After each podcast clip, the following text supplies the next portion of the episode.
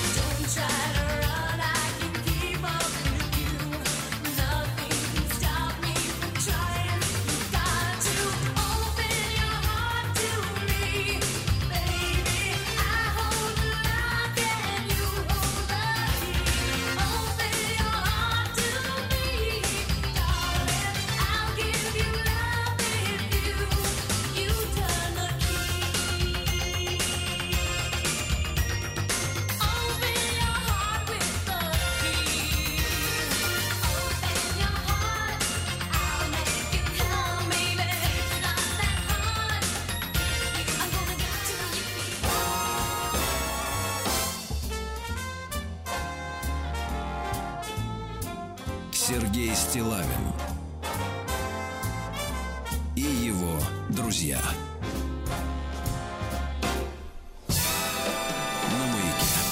Что же, дорогие товарищи, доброе утро, здравствуйте, Владислав Александрович. Да, ну что вы, вот, расслабьтесь, да. Да, я не напряженный, вот. Если что. Убеди меня в этом. Только вот песня была, где ж напряжение. Да. Вот. Значит, товарищи дорогие, ну что, у нас сегодня много писем. Есть уточняющая корреспонденция. Хорошо. Да. Но начнем мы с хорошего, как всегда, да. Крокодак. Конечно, не дремлет крокодак. Наш постоянный, давайте, наш дрон в мире женских объявлений. Пахарь чатов. Да, давайте представим себе девушку, которая сфотографировала себя в профиль. Кстати, это очень редкое фото. Обычно девушкам не нравится свой профиль. Это технически сложно сделать самой. Конечно, и технически, и все, но, видимо, девочка уже опытная. Вот, волосы выкрашены хной. Это красиво. Вот, очень красиво, да-да-да. Зовут Анна, 40 лет. Занимаюсь профессионально стратегиями и коммуникациями, всеми возможными сочетаниями этих слов. Увлекаюсь теннисом и искусством. Петербурженка до мозга костей, приучаю себя к Москве. В мужчине привлекают ресурсность, в широком смысле этого слова. В отношениях стремлюсь к синергии. Ресурсность. Молодец она, да. Ресурсность ваша, синергия наша. Да. Равна нулю. Лизонька, 28. Давайте. Лизонька сфотографирована на скале, море. Технически сложная фотография, опять же. Да, и, значит, ножки переплетены, стройненькая, с виду вообще лет 19. Почему переплетены? Завязана в узел. Да, и, значит, для того, чтобы удержаться на неровной скале, широко расставляет большие пальцы ног. Вот, смотрите, чтобы удержаться. Я понял. Я как кейс с бабками. Либо нравлюсь сильно, либо нет. Но второе только с теми, у кого меня нет. Запутано. Запутано, да? Пишет. Но дальше продолжать. На этом она не успокоилась. Заранее сорян. Сорян, так. Могу долго отвечать, поскольку под разное настроение у меня разные интересы. Прошу обидчивых не писать мне. Если не ответила, значит, вы не в моем вкусе. Бывает, долго отвечаю, бывает, очень долго. Всем бобра. Прекрасно. Ну и, наконец, Кира, 29. Милая девушка в зарослях приморской растительности. Знаете, бывает... На некоторых южных берегах такие кривые сосны. Конечно, обычно кримские берега. Такая замечательная девушка в очёчках. Технически сложная фотография, кстати. Миловидная, да. Технически сложная, чтобы перед фотографированием изогнуть сосну. Да. Кира, 29. Прямолинейная, прагматичная, серьезная, тревожная, практичная. Сложный характер, критично, цинично, дуалистично. Знаю, чего хочу и, самое главное, чего не хочу. Веган. Люблю природу, не хочу жить в РФ, но не могу уехать. Со мной не просто, но не скучно. И, наконец, тех, кого еще не прибил предыдущий текст, следующее. Установлен фильтр по мужскому благосостоянию. Ресурсность опять. Прекрасно. Сергей не будет. Сергей Стиллавин и его друзья на маяке. Согласен, хочется выругаться, но не будем. Что-то Квадратка наш проснулся. Во-первых, Квадратка, почему-то не спишь в такой ранний час и пишет нам, представляете, к чему этот весь бабский бред? Квадратка, мотай на ус. Мотай. Ты угомонись. Видишь, ты ему к чему? К тебе. 10-й год пошел. К тебе, Квадратка. Да. А теперь вот я хотел бы, чтобы вы... Сегодня же у нас Егорушка, да, в студии? Егорушка приболел. Спорта. Возможно, будет ваша любимая Олеговна. О, тогда передайте ей следующее. Олеговна, включай погромче. Письмо от Андрея пришло. Смотрите, небольшое, а потом мы дочитаем с вами письмо о коллекторах. Помните, у нас? Андрей пишет. Здравствуйте, Сергей Валерьевич и Владислав Александрович. Пишет вам постоянный слушатель из Луганска. Зовут меня Андрей. Часто слышу в новостях спорта постоянное упоминание событий в США и других странах, которые мною воспринимаются безразлично. Мне нет никакого дела до событий, происходящих в спорте где-то далеко. Может, в глазах некоторых это выглядит и плохо, но я, по крайней мере, считаю, что это естественно. Проявлять интерес к событиям в чужой стране, зачем это? При этом можно было бы больше рассказывать о спортивных событиях в простых российских городах, чтобы люди чувствовали и каждые полчаса слышали, что спорт — это не где-то там в Детройте, а рядом с нами, через пару остановок от них, куются спортивные события. Куются, очень хорошо. И они могут в них принять участие. Вспомните любой американский фильм, в котором герой включает радио со спортивными передачами. Там всегда рассказывают о событиях в их городе. Таким образом, радио может стать источником пропаганды спорта и физкультуры, вызвать у населения большой интерес к ЗОЖ. Ну, чтобы увлекаться ЗОЖ, надо 40 дней не есть. Вы помните, нет, надо сначала крепко пить, чтобы увлекаться ЗОЖ. Эпидемии. Да, чтобы стать мужиком, надо сесть.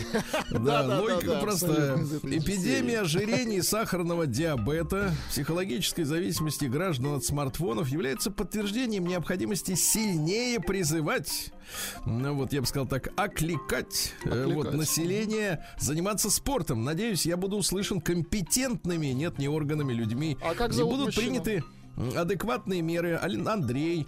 И просьба не ерничать, вдаваясь в крайности. Абсолютно. Новости из Васюков, или Нью-Васюков, как вы сказали бы, можно хотя бы чередовать с новостями из третьей лиги бейсбола города Солт-Лейк-Сити. Благодарю за внимание. Слушайте, я абсолютно полностью, ну, давайте так, как беспристрастный участник, я прекрасно понимаю, что вот в спортивных редакциях, да, в целом средств массовой информации, ну, скажем так, окопались, давайте так, окопались, безотносительно корпоративной солидарности, окопались люди со спортивным прошлым.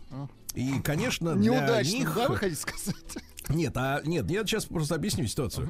Вот. А для спортсменов, конечно же, ну, высшая цель — это международные соревнования. Ну, конечно, они ради этого. И поэтому, вот, например, вот эта жаба, мэр от Парижа, баба отвратительная, которая сказала, что Париж не хочет видеть российских спортсменов, да, но это вот как вот вызвало очень большую реакцию у всей спортивной нашей общественности, потому что это отвратительно, действительно, это понятно. Но, значит, поскольку спорт ориентируется на соревнования международного уровня, да, то, соответственно, по старинке, да, наши спортивные обозреватели, теперь уже давайте Олеговну тормошить пальцем. Но сегодня, кстати, редкая удача, вы услышите начальника спортивного отдела, так что вы можете приезжать к стене. А я и после этого спорта так и поставлю на вид.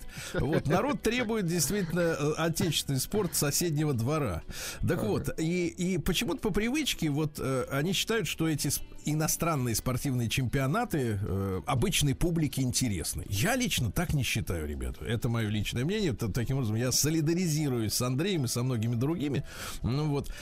Требуем мы действительно из коробки репортаж спортивный, из коробки в соседнем дворе. Репортаж. Ну, хорошо, да, что репортаж из коробки. Из деревянного ящика. Прием корреспонденции круглосуточно. Адрес stilavinsobaka.bk.ru. Спорт для всех. Фамилия Стиллавин 2Л. Да.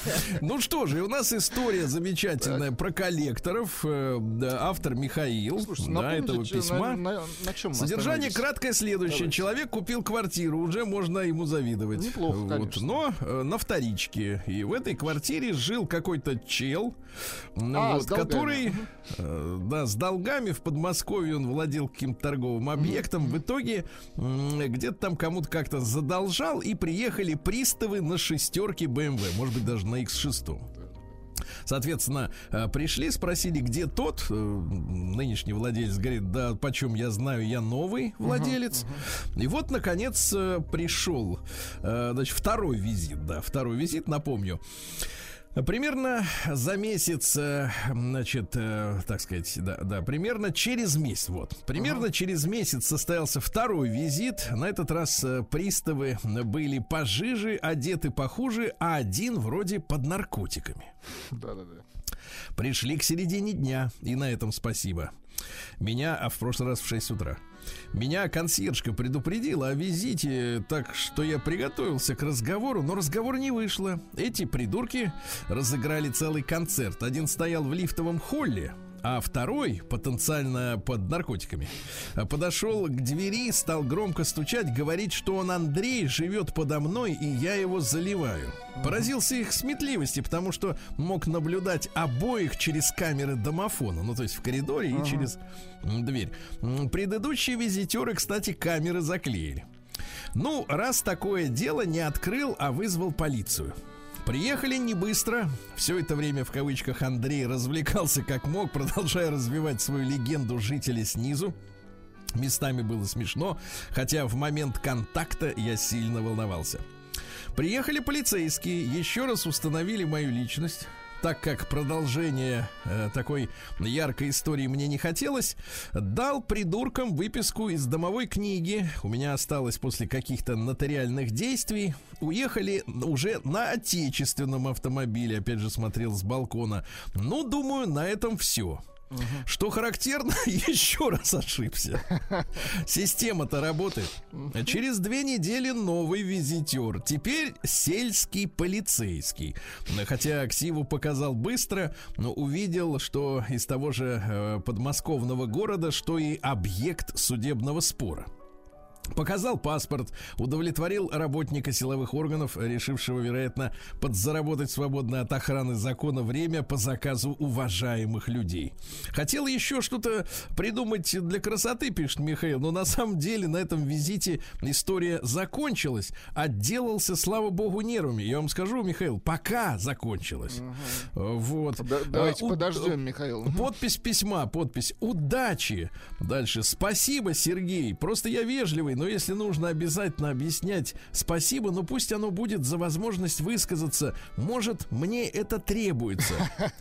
Михаил, мы рады, что помогли вам высказаться. Это замечательно. Прием корреспонденции круглосуточно. Адрес stilavinsobaka.bk. Сбросить балласт.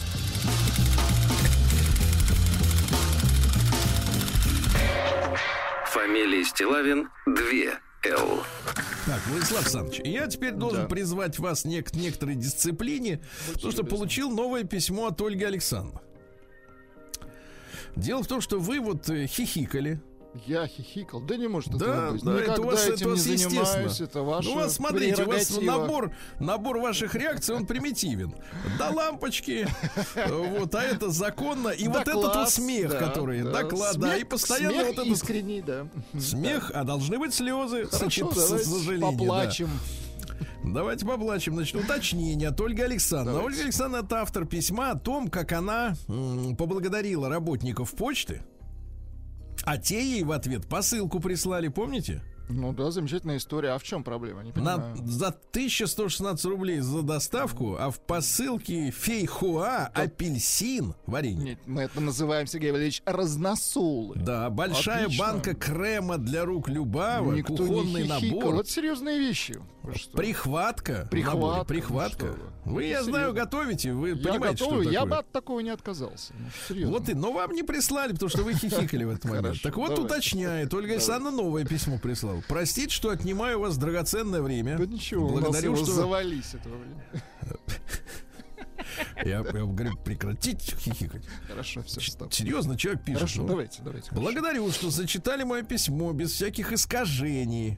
Когда я написала , здесь нет никакого криминала, я допустила неточность. Правильнее было бы: в моем письме нет никакого криминала. Это о письме про посылку, присланную в ответ на мою благодарность почтовикам из Московской области. Наверное, вы правы, смеясь над моим сочинением. Послала, я все-таки ставлю ударение на первую букву «А». Послала, умница. Это а Сергей вот у вас, Владислав Александрович, послала. Это вы прочитали послала, да. А я сделал акцент. Вообще я предпочитаю пахлава, но ладно. Значит, послала посылку. Может быть, оно тавтологично, не знаю. Я филолог, но на 5 знала язык только в школе. Мне еще думается, что слово термин надо произносить с буквой «е», а не с буквой «э». Термин, то есть. Извините, еще раз спасибо, Ольга Александровна, но на этом письмо не обрывается. Я переживала, что не смогла послушать свое письмо в эфире и узнать, нет ли в вашей иронии по поводу изложенной в нем информации для тех замечательных людей, о которых я писала. Память уже подводит. Но уж об их новогоднем подарке я вряд ли когда-нибудь забуду. Спасибо, что предоставили возможность найти вашу передачу. Ну, вот. Да-да-да. Значит, хочу сказать, дорогая Ольга Александровна, конечно, наша ирония не имеет никакого отношения к поступку сотрудников Почты России, которые прислали вам фейхоа в виде варенья и прихватку. Сергей Валерьевич, ну какая ирония, у нас только зависть. Ну, шикарная посылка, в чем проблема? Да. Угу. Нервный смех зависти. А лампочка, когда завидит. Сергей Стиллавин и его друзья на маяке. И, наконец, вот еще письмо от Евгения из Екатеринбурга. Это город, в котором почему-то до сих пор не отменили концерты «Инстасамки». Город с аномалиями, да, такими. Да, город с американским консульством. Откуда, видимо, все это и, значит, Хорошо бы его, конечно, прикрыть. Да. Вот откуда вот это все. О нелегкой судьбе современных учителей пишет нам слушатель. Здравствуйте, Сергей Валерьевич и Владислав Александрович. Пишу вам эти строки по просьбе своего товарища, которому несколько неловко поведать вам о произошедшей истории в московской школе с английским уклоном. Правда, еще раз напомню, письмо из Екатеринбурга. Вы прочитали в пятницу, на мой взгляд, характерное письмо про наших учителей, и потому хочу предложить вам взгляд на современных учителей, но с другого ракурса. Итак, дочери моего друга 12 лет. Она учится в московской английской школе. И как-то вечером обратилась к своему папе с просьбой подтянуть ее по некоторым моментам английской грамматики. К слову, папа в совершенстве знает английский, французский, испанский. И помимо этого может еще, видимо, на пальцах изъясняться на 3 языках.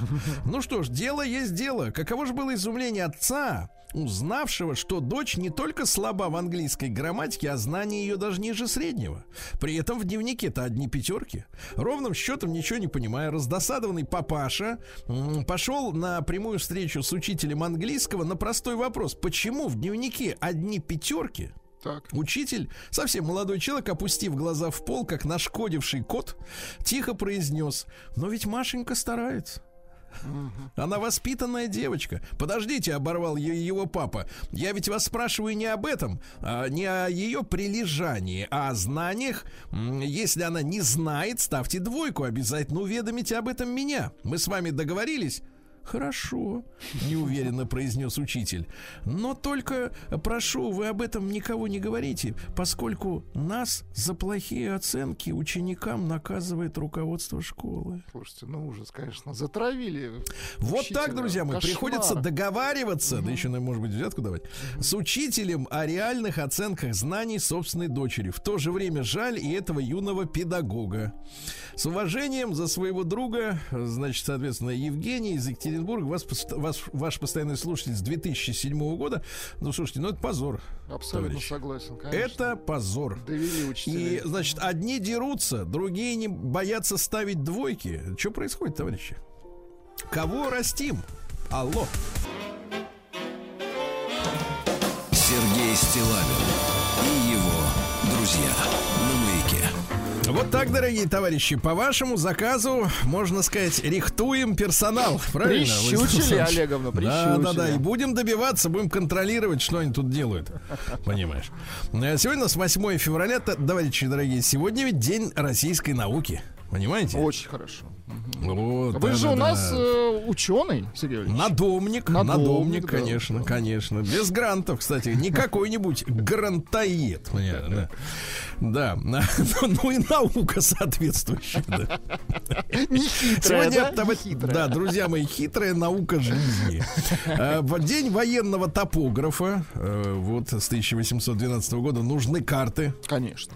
Заправлены в планшеты наши карты. Понимаете? Это уже другие планшеты. День юного героя-антифашиста. Вот. День иранских военно-воздушных сил. Поздравляем, товарищи, пилотов иранских, да, и иноземной службы. День риэлтора сегодня. День польского тюремщика, туда им и дорога, да. День предложения руки и сердца в Индии. Ну, в Индии, в общем-то, в принципе, важно, чтобы, например, я знаю, вот в тех местах, чтобы у мужчины, например, был свой санузел. личный, тогда в доме, имеется в виду, тогда, в принципе, можно идти вот предлагать руку и сердце, иначе как бы это недостаточно материальный уровень, да, для этого дела. День молодежи Конго. Так что с этой молодежью? Просто поздравим, да? Просто, да. День нирваны, день любителей картофеля, день подбрасывания монетки, ну, для слабовольных, день футбольного похмелья, международный день шотландского виски, Владюша. Ай-яй-яй-яй. А дальше уже после такого дня, конечно, все остальное кажется уже нормально. Например, день смейца и богатей. День внеземной, минуточку, внеземной культуры. Внеземной. Ну и Федор Студит. Люди, рожденные в этот день, варили, ели гороховую кашу, чтобы горох дал им сил на весь будущий год. Горох дал зал. Сергей Стиллавин и его друзья. Как говорят женщины, вздутие. Да. Значит, да. Слушайте, а в 1587 году в этот день ведь отсекли голову Марии Стюарт. Вы помните, это шотландская королева, которая поругалась, ну, видимо, была бездарна в интригах, поругалась сначала с шотландской знатью, побежала в Англию прятаться от своих. А тамошняя королева Елизавета понимала, что по крови, а у этих людей очень имеет большое значение кровь. Ну, то есть вот генетическое родство, да, там вот как бы, так сказать, вот когда человек с кондачка как бы становится, например, муниципальным депутатом, это какая-то дичь вообще для них. Да, никто ниоткуда. Так вот, и, значит, соответственно, испугалась, потому что Мария Стюарт была более, ну, скажем так, именитая, кровь поголубее. Но угрозу на свое место. Да, и, соответственно, и в конце концов, значит, вот ее но вы обратите внимание, я вам всем рекомендую, ребята, значит, посмотреть. Есть полотна художественные. Казнь Марии Стюарт. Никогда не ожидал, честно говоря, что это таким образом происходило. А ведь казнь-то может быть комфортной. Она, короче, лежала на пуфиках. Элегантно. Так. А вместо подушки ей, соответственно, поставили вот такую скромненькую такое устройство, значит, чтобы, значит, голова плотно была зафиксирована. Вокруг все плачут, рыдают, закрепили. Провожают. Она такая лежит, сама плачет, на боку лежит. Представляете, на боку, на пуфиках, на подушках, так сказать, на диванчике. И вот-вот отрежут. Представляете, как вот такое дело-то было? Ну, конечно, с уважением человека казнили. Ну, конечно, то есть как то, что устроили эти Робеспьеры, другие придурки во Франции, это, конечно, никуда не годится, когда людей унижали. Там же голову в капусту кидали, вы помните, да? В отходы. А здесь все прилично. Вот, да. Все-таки, вот, видишь, воспитанные эти британцы люди какие-то, а? Есть у них, вот, понимаешь, образование, что-то такое, менталитет приличный, да. В 1672 году Исаак Ньютон, вот опять же, британский, сделал доклад о своей теории природы света и цвета. Свет и цвет, так. Он придумал, что белый цвет — это сочетание всех цветов. Умница. Вот, и все. Вот дальше. В 1692-м доктор в американской деревне Салем. Помните, папиросы такие у них есть? Да, Салем. Это как раз про деревню папиросы, да? Да, объявил, что 3 девочки-подростка находятся во власти дьявола. И начался у них там процесс салемских ведьм. В итоге арестовали 14 женщин, 5 мужиков. Вот, всех их повесили, да? Одного, на всякий случай, чтобы дьявола точно достать, раздавили камнями. И еще 200 человек посадили в тюрьму. Нормально? Вот так вот. Ненормально. Потому что там... Ну, они все были там, понимаешь, по ту сторону света. Вот опять, да? По ту, да. А в 1724-м, опять же, у нас Академия наук вышел указ Петра Первого об образовании, да. В 1700 приехали товарищи немцы, начали наукой заниматься, да. А в 1725-м, сегодня, зная о предстоящей кончине императора Петра Первого, собрались для совещания, значит, ведущие наши, так сказать, графья да олигархи. Князья Голицын, Долгорукий, Апраксин, вот, Меншиков подошел. В ожидании вот, завещания? Решали, что как, завещание нет, а что делать, да, кого звать. Ну, позвали Анну, помните, мы вчера о ней подробно поговорили. А в 1765-м родился Йозеф Эйблер. Это композитор, учил его Гайден вместе с братом музыки, да? Дайте, пожалуйста, Йозеф.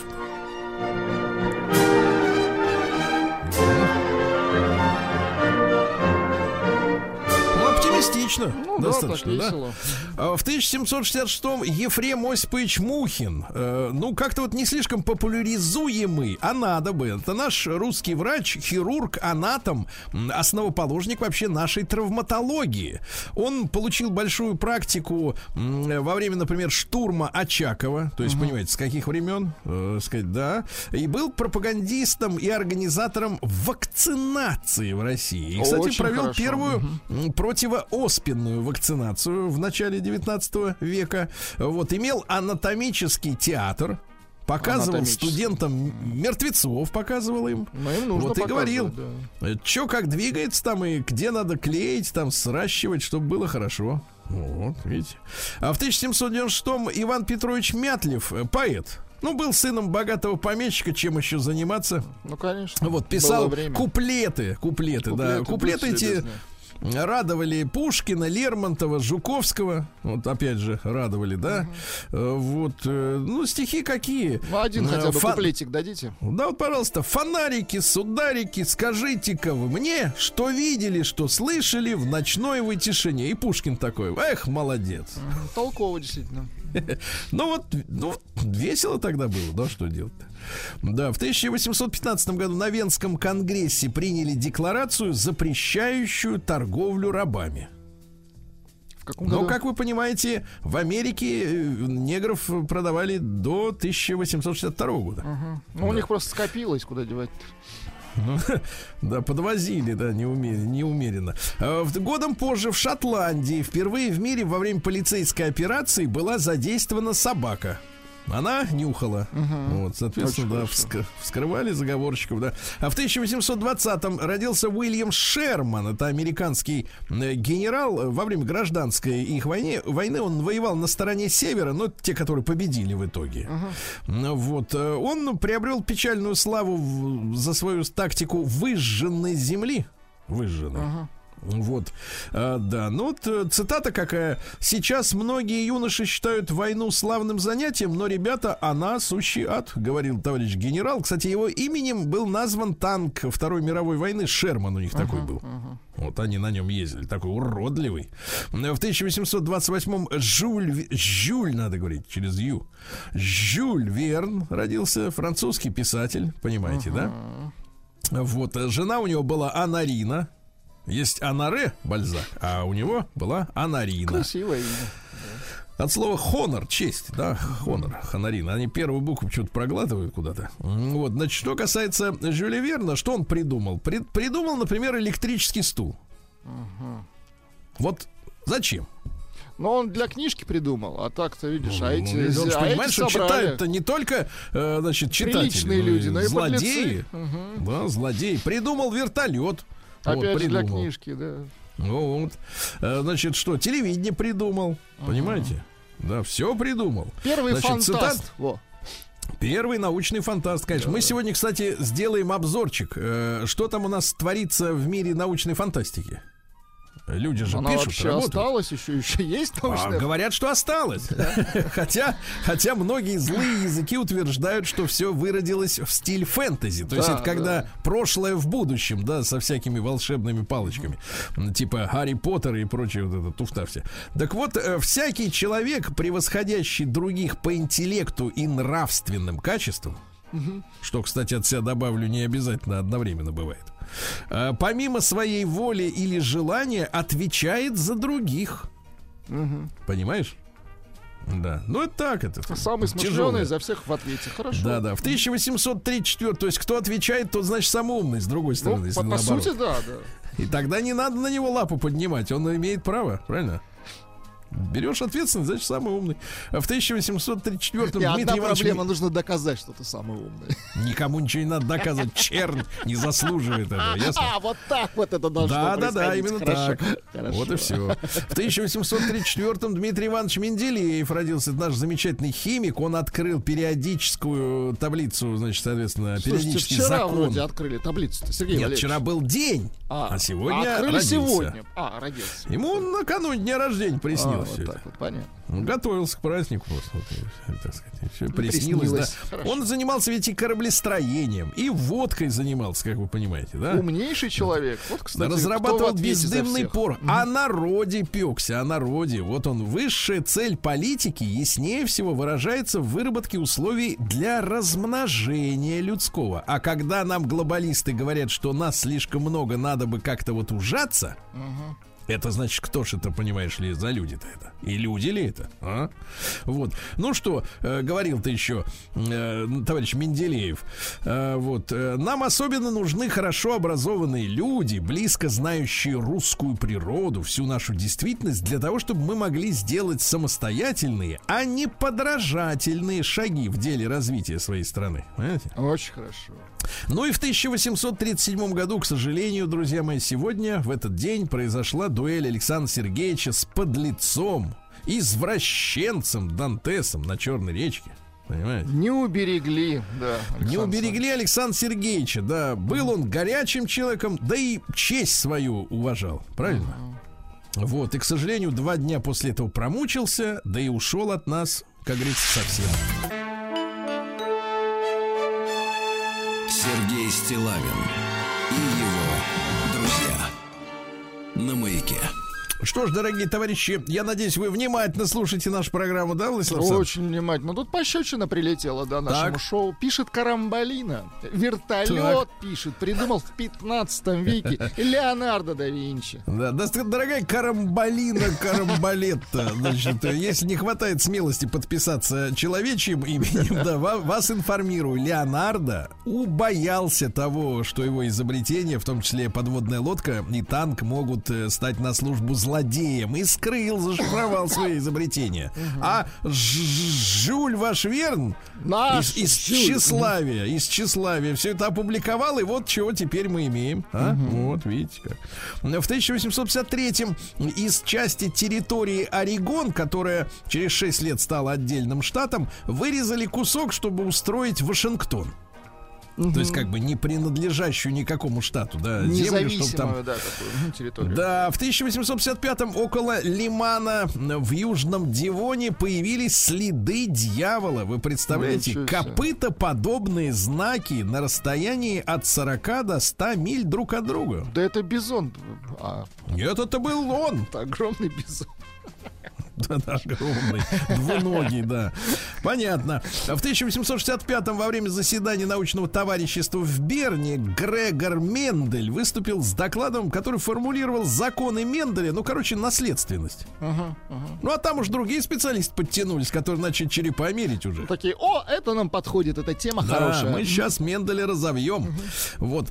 Что же у нас произошло еще любопытного в этот день? А вот, пожалуйста, в 1879-м, выступая в Канадском институте в Торонто, железнодорожник Флеминг предложил ввести универсальное стандартное время, разделив земной шар на 24 часовых зоны. Понимаете, да? Ну, спасибо ему, это удобно. Вот. А до этого как-то вот люди сами решали, в каком они времени. Каждый сам по себе, да, у нас. Свободно, кстати, вот жили.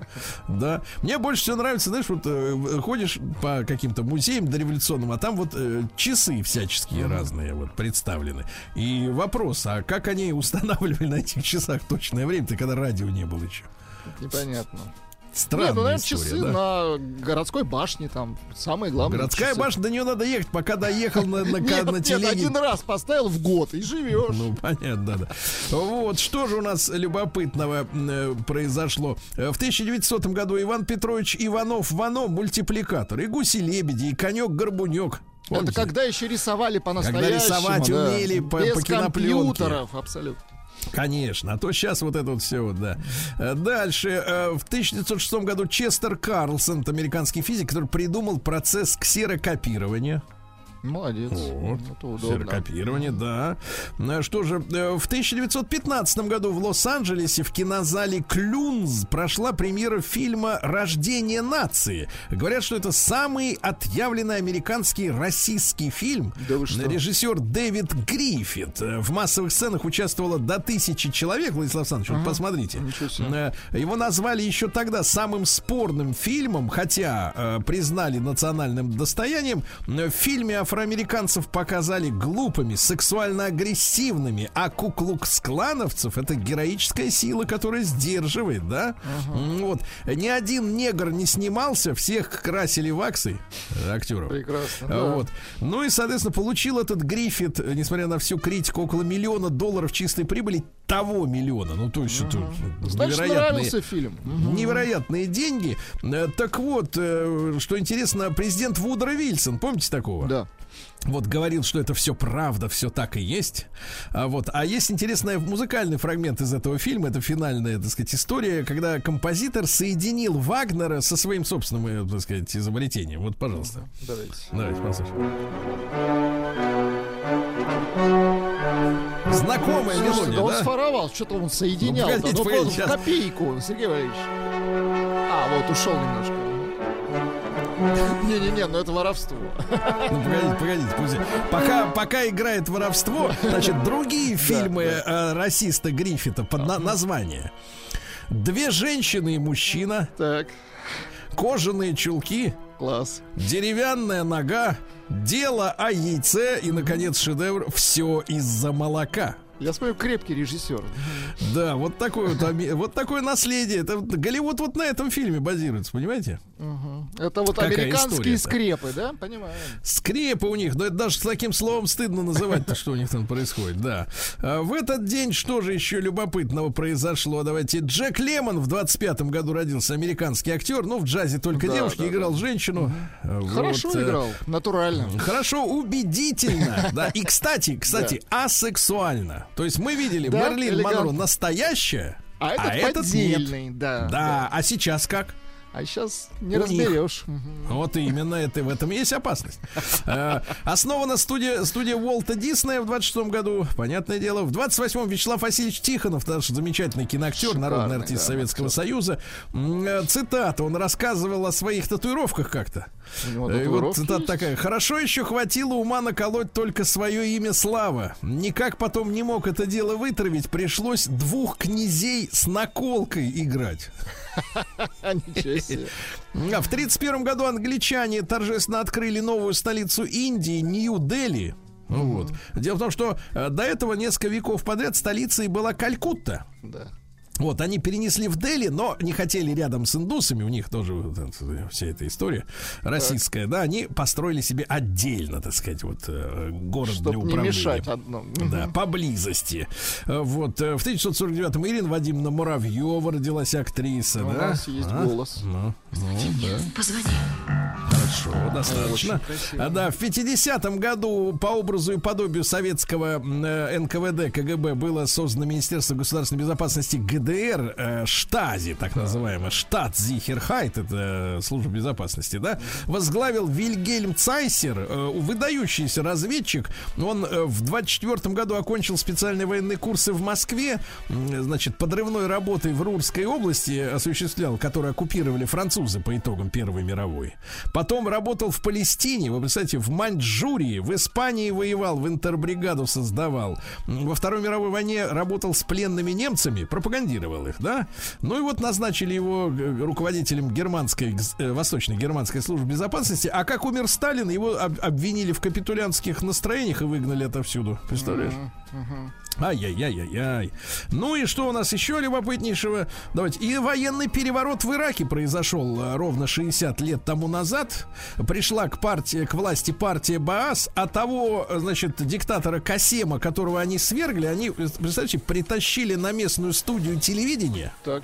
Расстреляли и несколько суток в прямом эфире показывали тело по телевидению. Кошмар. Вот люди. Сергей Стиллавин и его друзья.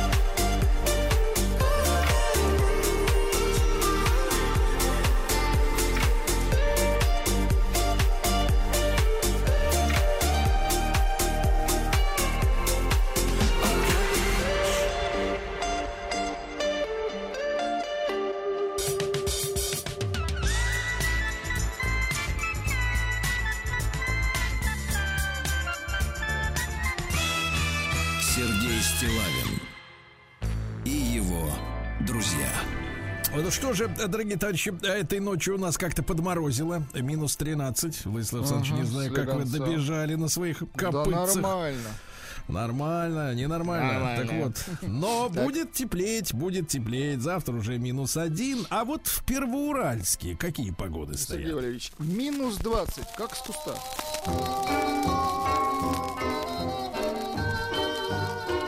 Чтобы песней своей помогать вам в работе, дорогие мои.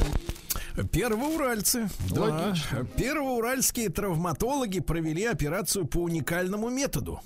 Женщина упала с высоты своего, так сказать, роста, сломала бедренную кость. А врачи-специалисты Первоуральской городской больницы впервые применили уникальную технологию соединения фрагментов бедренной кости индивидуально изготовленным внутрикостным стержнем по системе интрамедулярного остеосинтеза бедра. Ничего себе. Молодцы. Хорошо. Молодцы. Вот есть молодцы, а есть не очень. В Первоуральске будут судить серийного похитителя зубных щеток. 22-летний балбес украл 19 щеток. Извращенец какой-то. Зубов-то столько нет, да. 2 года назад уже привлекался. Никак не успокоится, представляете? Автошкола в Первоуральске под названием «Мои права», значит, соответственно, собрала деньги с людей за обучение от 16 до 21 тысячи рублей, а учить не хочет. «Мои права, мое богатство», как песня. Да-да. Очередной попавший в беду родственник выманил у 83-летней бабушки, сказать, 650 тысяч рублей. Отвратительно. Люди почему-то думают, что от правоохранительных органов надо откупаться. Вот надо вести более такую яркую какую-то разъяснительную работу с народом. Понимаете, да? Дальше. Жительница Первоуральска отдала мошенникам 2,5 миллиона рублей. Но это по стандартной схеме. На вас берут кредит, а вы возьмите и нам пульните. А вы еще больше возьмите кредит. Кстати, надо как-то вот психиатра какого-то позвать в эфир. Ну как они вот это делают? Или гипнолога какого-то. Я думаю, тут какой-то, да. Иначе нет объяснений. Троих свердловчан обвиняют в кражах из банкоматов почти 10 миллионов рублей ночью. Проникали в торговые центры с помощью самодельных устройств, это кулибинцы. Вот разбирали банкоматы и вытаскивали оттуда кассеты с деньгами. Подлецы. В Первоуральске отметили первый день снега. Не первый, а всемирный, извините, всемирный день снега. Всемирный день снега, да-да-да. Пассажирами автобуса горы Первоуральска стали уже более 100 человек. Автобус связал горнолыжные комплексы Первоуральска. Гору Теплую, Пильную парк и гору Волчиху. Не волчицу, Владислав Александрович, Волчиха, правильно? Да, прекрасно. Волчиха, именно, хомячиха, врачиха, хорошо. И, наконец, открылся центр по лечению хронической сердечной недостаточности. Очень хорошо, товарищи. Да? Замечательно. Сергей Стиллавин и его друзья на маяке. Очень грустная новость. 60% москвичей признались, что редко проводят время с детишками. Да, 22% не проводят время с ребенком, считая, что для этого у ребенка и так есть друзья. Они всему научат и расскажут, как жить надо, правильно? 17% детей почти не видят, поэтому не общаются. На работе. Ну, не видят их. Не замечают. 12% видят, но на выходных. Вот. Ну, а, наконец, 9% вообще в семье не бывают. Понятно. Вот. Нетерпимость к беспорядку и постоянное желание убраться дома, оказывается, это симптом обсессивно-компульсивного расстройства, товарищи. Это психическое заболевание. Да? Это больные люди, конечно. Но вы видели нормальный человек, которому вообще, в принципе, каждый день наводить порядок. Так вот, это навязчивые мысли, повторяющееся поведение. Первый шаг к тому, чтобы вылечиться, дорогие товарищи больные, нужно сделать? Значит, надо поставить перед собой реалистичную цель. Например, каждый день убирать только определенную зону. Вот прекрасно. Только мойте только сортир и больше ничего не трогайте. Попробуйте дома. Российские нейробиологи выяснили, что бессонные ночи в прямом смысле уничтожают мозг студента. Представляете? Жаль. Да, мозг. В России после начала СВО начал расширяться ассортимент пивных брендов. Пивные, видишь ты. Пивные, да, пошли. Депутаты Башкирии предложили запретить рекламу юридических услуг, предлагающих откосить от армии. Говорят, законопроект наконец-то внесут в Государственную Думу. Слушайте, это как-то даже странно, что у нас нет такого запрета. Это аморально, прежде всего. Это аморально, но надо, чтобы сидели. Аморально нас не устраивает, да. Актер сериала «Склифосовский» Константин Соловьев рассказал о странной просьбе поклонника, который попросил у него в подарок ношенные носки. Опять то зубные щетки, то носки. Да. Игорь Петренко собирается уменьшить сумму алиментов Екатерине Климовой. Хорошая новость, вот смотрите. Ссылается на факт, на тот факт, что в браке с нынешней супругой Кристиной Давидовной Бродской у них родилось 3 дочерей. А максимум того, что могут взыскать с отца в долевом соотношении, когда у него 3 и больше детей, это половину всех доходов. А у Петренко 5, значит, больше, правильно? Поровну, да, то есть Климовой-то положено 2/5. Вот, а берут больше, куда это годится, да. Дальше, что интересного. Посетители начали возвращаться в торговые центры в российских регионах. Посещаемость восстанавливается. Видите, вот глава, так сказать, Объединенной авиастроительной корпорации заявил, что самолет Ту-214 получит версию с увеличенной дальностью полета. Скоро начнем производить 20 самолет 214 в год. Да, класс. Хорошо. Диетолог назвал самый полезный способ приготовления мяса. Тушеное мясо со специями наименее вредное для здоровья, дорогие товарищи. Тушите. Тушите, иначе мы сами потушим. Тушите или не тушите. Наконец-то 85-летнего телеведущего Николая Николаевича Дроздова выписали из больницы. Как мы переживали. Ну, дай бог. Да. Конечно, Николаю Николаевичу надо бы мясца бы вот тушеного. Да, это все, да. Так он вегетарианец, ты понимаешь, в чем дело? На бананах вот далеко не уедешь, Сергей Валерьевич. А помните, как он вот метко сказал в нашем эфире как-то, да, что же делается-то, ребятки, мальчишки, нам еще тогда, мы еще тогда мальчишками были, а он уже именитый человек, он говорит, что же делается, товарищи, бананы, тряс бананом. Да-да-да, дешевле картошки. Говорит, дешевле картошки в стране, куда мы котимся? Никуда это не годится. Запомнил этот жест навсегда, когда в меня прям. А он вот так и сказал, банан. Вот обращаясь к вам, запомни, сынок, банан должен быть дороже картошки. Эй, Николай Николаевич, доброго здоровья. Россиян начали наказывать за проезд на желтый сигнал светофора. Люди пытаются в судах отстоять право, ездить на желтый не выходит. Друзья мои, аккуратней. Психолог подсказал способ избавиться от мучительной ревности. Есть у нас еще люди, которые ревнуют. Оказывается, ревность-то в отношениях связана с неуверенностью. Уверенностью в себе, с детскими травмами, так это больные люди. Да, страхом потерять что-то особо ценное. В общем, надо всех простить, друзья мои. И отпустить. Прекрасно. Всех простить. Те, которые в детстве вам делали гадости, их надо простить, и тогда перестаньте ревновать тех, которые сейчас мучаются из-за вас, да. Россиян предупредили о смертельной опасности распространенного ныне образа жизни. Такого, как у вас, Владислав Александрович. При малоподвижном. Говорит мне человек из бани. Ну что, при малоподвижном. Баня — это здоровье, я понял. Конечно. Так вот, при малоподвижном образе жизни развивается варикоз и тромбоз. Будьте аккуратны. Да. Российские зоологи научились считать белых медведей по снимкам из космоса. Представляешь, они же белые на белом. Слушайте, а зачем нам их считать? Они свободное, понимаешь ли, племя. Потому что они могут пойти к нашей станции. Это плохо, да. Вот, и надо знать, сколько нам патронов иметь, чтобы, если они придут. Да.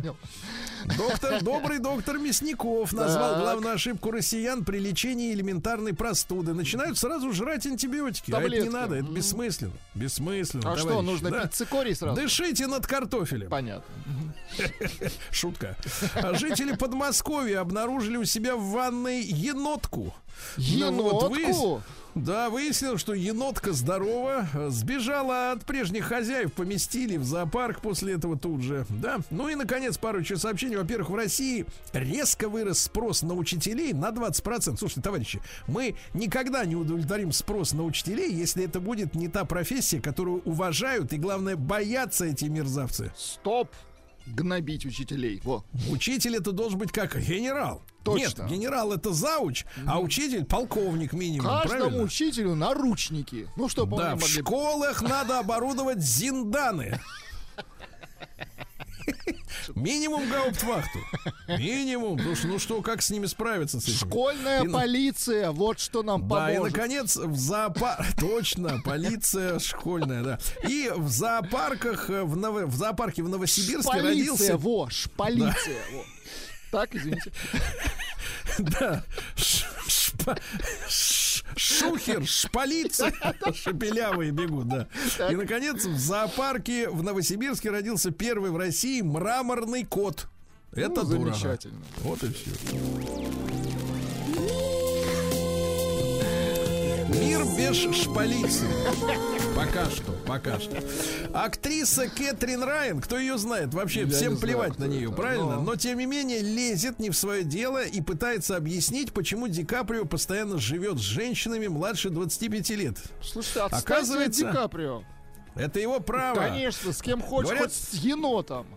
С еноткой, да. Значит, говорит, не хочет взрослеть. Не твое собачье дело. Конечно. Дальше. Любовь Успенская пожаловалась, что тратила свое время на бездарных мужчин. Очень жалко. Не встретила таких вот. А им повезло, видимо. Конечно, естественно. Ученые установили, что торчащие сосцы влияют на восприятие женщины, друзья мои. Ученые выяснили, да-да-да. Так вот, такие женщины воспринимаются как менее умные, с менее выраженными моральными принципами и более беспорядочные в своих связях. Ясно? Ясно. Надо усмирять свою природу при выходе из этого. Из автобуса. Даешь шкалицию. Шкалицы. Да, дальше. Сотрудница школы в Америке украла куриных крылышек на 106 миллионов рублей. О, ребята, выносят. Да. Что же дальше интересного? Хозяйка отдала кота в Америке в приют из-за того, что он был слишком ласковый. Ты представляешь? Какая сволочь. Мерзавец. Да, врач рассказал россиянкам о причинах покраснений лица. Возникает купероз, дорогие женщины. Иногда это чешется, да. Не так вот, необходимо использовать, минуточку, лазер и успокаивающий крем. Дальше. По мотивам воспоминаний принца Гарика 40-летняя экскаваторщица рассказала о том, что она была той самой женщиной, с которой он стал мужчиной. В книге написано следующее, Владислав Александрович, минуточку. Давайте, я забрался на нее, а потом она шлепнула меня по пятой точке и сказала: уходи. В июле 2001 года, ей 40 лет сейчас. В июле 2001 года она встретилась с Гариком в пабе. Она пожаловалась ему, что ее бросил бойфренд. Он пытался ее утешить. Они пили текилу, Бейлис, самбуку вперемешку. Потом Гарик предложил выйти покурить. Там все и случилось. Вот. Через 15 минут крановщица вернулась в паб. Она была растрепана, потеряла пояс свой от униформы, видимо, оранжевой. Поэтому ее сразу знакомые все поняли, что произошло. А Гарик прятался в телефонной будке от собственных охранников. Кошмар какой. Гарик, вот как все было-то. А он писал, что она намного старше. Да, они примерно ровесники. Ну, еще пару сообщений. Во-первых, цвет вишневая кола стал трендом. Цвет для волос на эту весну. Ну, так? Так, вишневая кола. Вот. Ну и главное, что, смотрите, вот, пожалуйста, Бритни Спирс опять выложила голое фото без макияжа. Значит, какое фото? Она позирует топлес, лежит на кровати, на ней надеты плавки зеленого цвета с анималистичным принтом, то есть там животные. Красиво. А образ наготы дополняет кулон. Кулон очень красиво. Слушайте, придумали позывное для школьников. Атас Ребзя. Шкопы. Шкопы. Новости капитализма. Ну что, футболисты трех израильских клубов отказались участвовать в акции в поддержку ЛГБТК+. Понеслась, кажется, обратка, да? Наконец-то. Да. Ну что, биолог обучил голубей сортировать картинки лучше, чем нейросеть. Замечательно. Венесуэлец стал первым человеком в мире, который сделал себе татуировку обезьяной. Мужчина сам обучил животное рисовать и держать в лапах тату-машинку. Вот видишь, уже... Прекрасно. Да. Дальше что интересного. Последняя страна в Европе отменила масочный режим в транспорте. Испанцы дольше всех держались. Чучелы. Вот. Археологи обнаружили, что неандертальцы готовили и ели крабов. Ничего себе. Да. Вот. Ну что, нейросеть успешно прошла собеседование в Гугле на должность с зарплатой в 13 миллионов рублей. Нормально? Неплохо, да. А в США полицейские ищут мужчину, который оставил в участке человеческую челюсть и другие предметы. Отвратительно. Американец пытался просушить утонувший при урагане электромобиль 2 тоннами риса, чтобы рис впитал в себя влагу. Хорошо. Во Франции появятся порнопаспорта для просмотра откровенного порно. Такой, заходишь в интернет, а тебе спрашивают, у вас есть порнопаспорт? Ну, ты его достаешь. Итак, дальше что? Посольство Израиля в Литве потребовало от литовского чиновника извинений за антисемитский лозунг. Местный, значит, чиновник Ремигиют. Да я вам так скажу, допрыгаются наши. Что за имена-то у них? Короче, заявил, что все, кто за него не проголосует, будут похоронены на еврейском кладбище. Слушайте, а когда западные поймут, какую мразоту они посадили вот на местах управлять от своего имени, вот когда это случится уже? Психологи установили, что к сексизму склонны обделенные жизнью мужчины, ясно? Ясно. Мошенничеством в сети занимаются преимущественно садисты. Ага. Против компании L'Oréal подано 60 исков из-за продукции для волос, которая вызывает онкологию. Кошмар какой-то. Внимание, тем, кто не хочет хной подкрашивать. L'Oréal, да. Ну и, наконец, смотрите, что интересного. Во-первых, раскрыта связь между психическими расстройствами и экономическим положением. Богатые сходят с ума реже. И, наконец, врач назвал причину появления неприятного запаха от головы. От головы? Несвоевременное мытье вызывает вонь. Слушайте, какой гений все-таки этот врач. Чертов гений.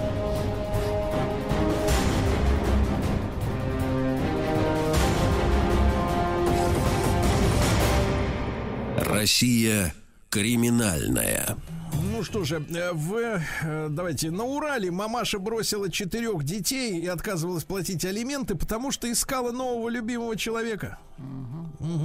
А приставом мать бывшая заявила, что ей некогда работать, поскольку она занимается устройством личной жизни. Понимаю. Вот. А приставы в итоге до нее добрались, вытрясли из нее 200 тысяч рублей долга. В Казахстане из желудка девочки достали килограмм волос жеваных. Кошмар. 11-летняя, да, жаловалась, что что-то ее подташнивает, а там слизь, волосы, господи, и да. Короче, волосы скопились в желудке из-за того, что ребеночек имеет привычку грызть кончики своих волосиков. Жесть. Вот так, такие вредные привычки. В Кировской области у мужчины несколько месяцев в щеке жил 10-сантиметровый червь. Ну, вот, оказывается, это комары заносят эту заразу, комары, представляешь? Комары — это тропическое уродство, которое пришло и к нам, да. В Тюмени парочка влюбленных украла из супермаркетов 61 упаковку гигиенических женских тампонов. Вот. На всю жизнь оставшуюся, да. Ну и все вы слышали про трагедию в Химках. Там 5-классница напала с кухонным ножом на одноклассницу в школьном туалете. Вот, со словами «я ее убила», вернулась в класс, но девочку отвезли в больницу. Ну, с этим делом надо разбираться, товарищи. Это что такое? Это что творит? Что происходит? Сергей Стиллавин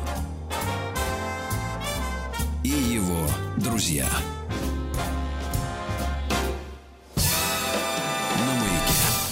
Дорогие друзья, в истории нашей страны сегодняшний день, как и любой другой, имеет большое значение. Дело в том, что 8 февраля в 1904 году началась русско-японская война. Помните, да? Это та самая война, которая породила затем Первую русскую революцию, которая вызвала телеграммы со стороны российской интеллигенции в адрес императора Японии с пожеланиями победы и с поздравлениями с этой победой. Да, мы потеряли пол Сахалина после этой войны. И в нашей историографии как-то это, ну, как-то в популярной, скажем так, война это выставляется в виде какой-то чуть ли не спровоцированной нами самими маленькой победоносной войны, значит, которую мы очень жаждали.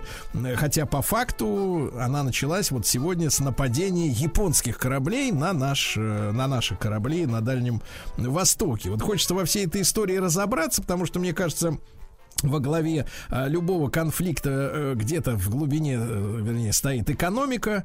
И, насколько я себе представляю, ведь мы до этой русско-японской войны были очень значительными поставщиками керосина на Дальнем Востоке.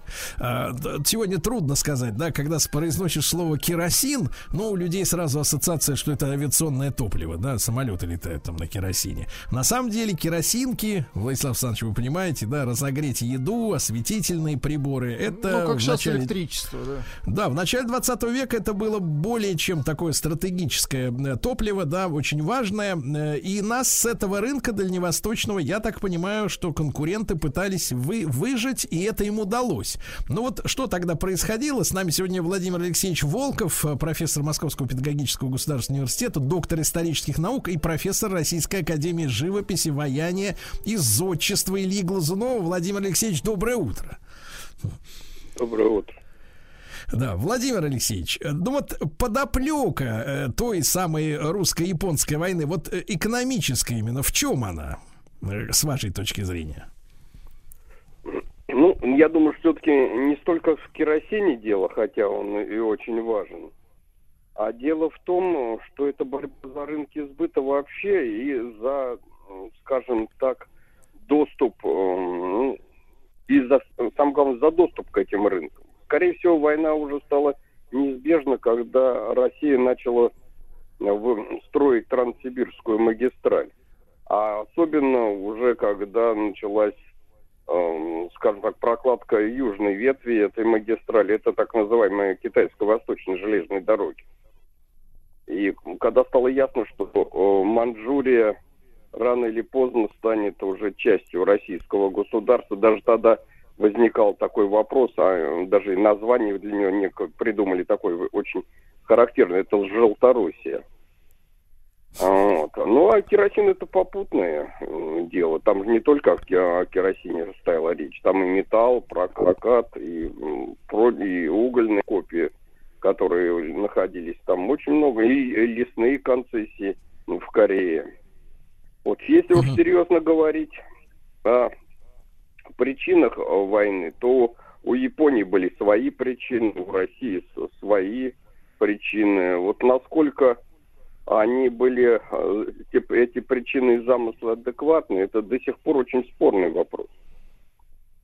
Вот, можно там гадать только об этом. Владимир Алексеевич, а основным нашим вот экономическим противником в том регионе кто были, американцы или японцы? Японцы, безусловно, японцы, несомненно, потому что противник экономический постепенно становится и геополитическим противником. Дело в том, что Япония, наверное, все наши слушатели прекрасно знают, это очень часто повторяется. Страна уникальная, но страна лишенная минеральных ресурсов.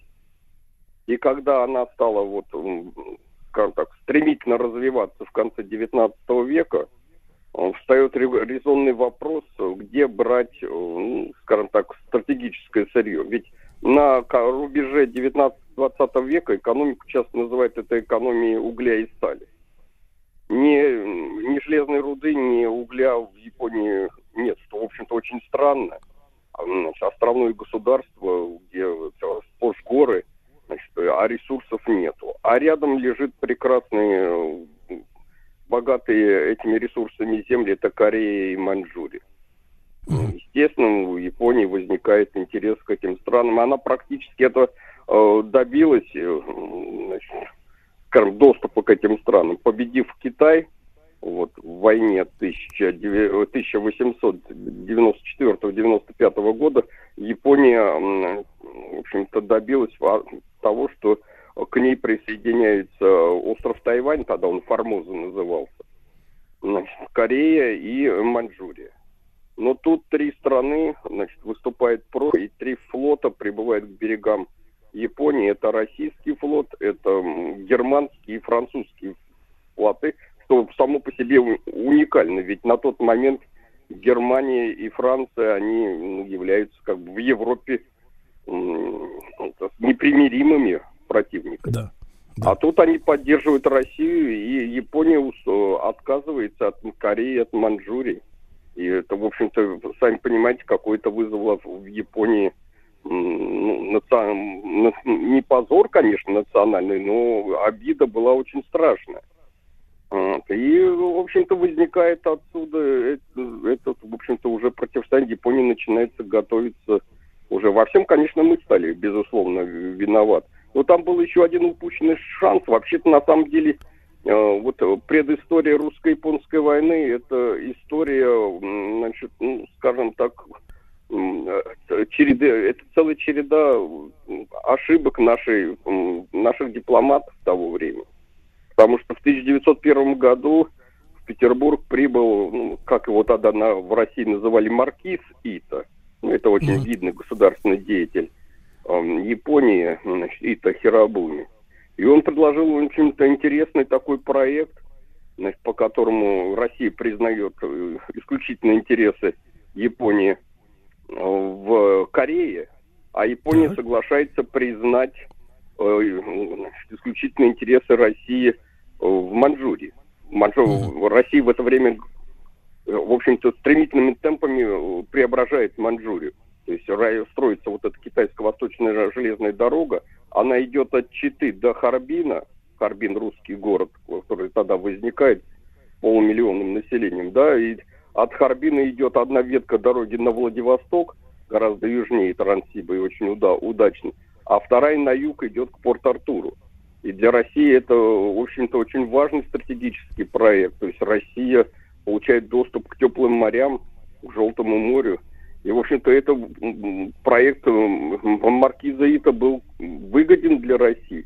Но по каким-то вот неведомым тайным причинам он не был услышан. И вот в 1901 году вот Россия отвергает этот проект маркиза Ито, который, в общем-то, видимо, был как-то расположен к России, потому что были там и противники России.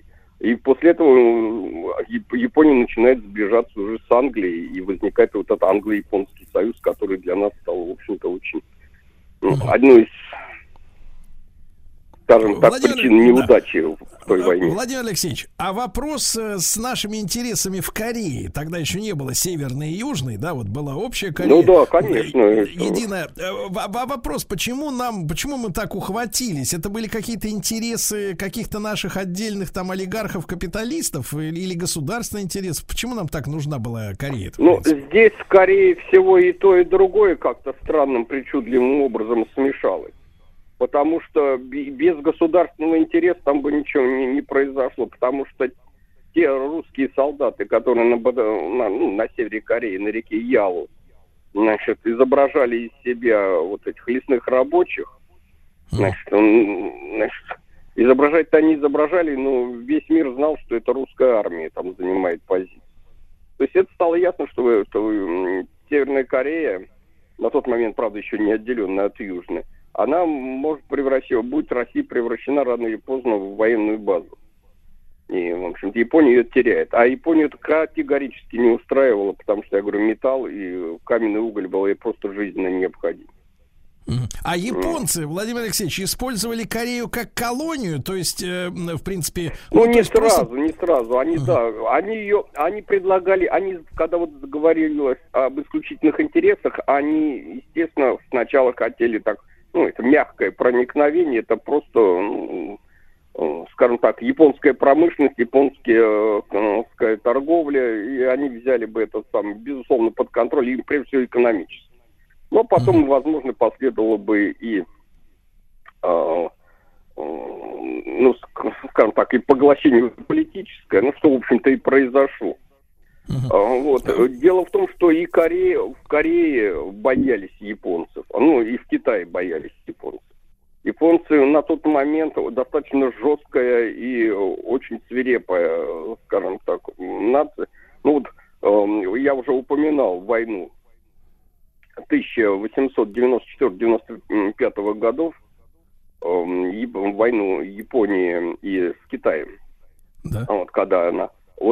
Они же заняли Порт-Артур, тогда это не Порт-Артур, это русское название, тогда Лишунь назывался. Это же до сих пор даже китайцы помнят ту резню, которую японцы устроили в Порт-Артуре.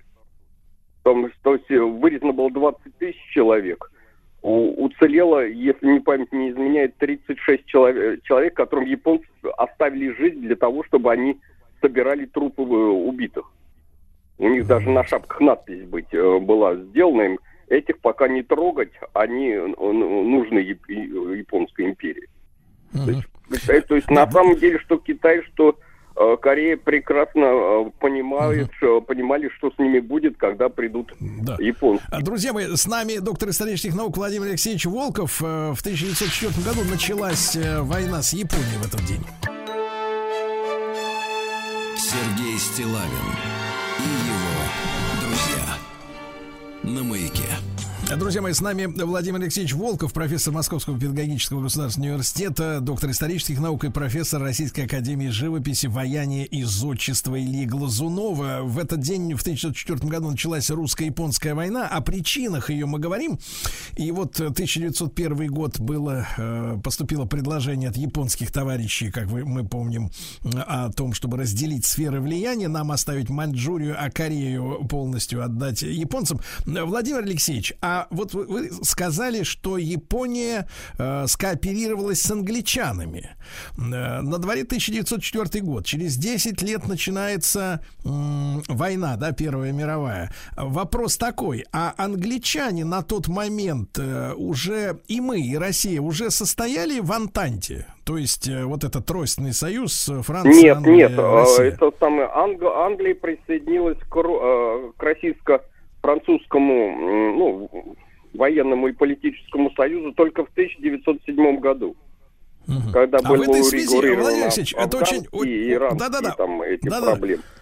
На тот момент цифра. Англия — это один из главных геополитических противников России. Да.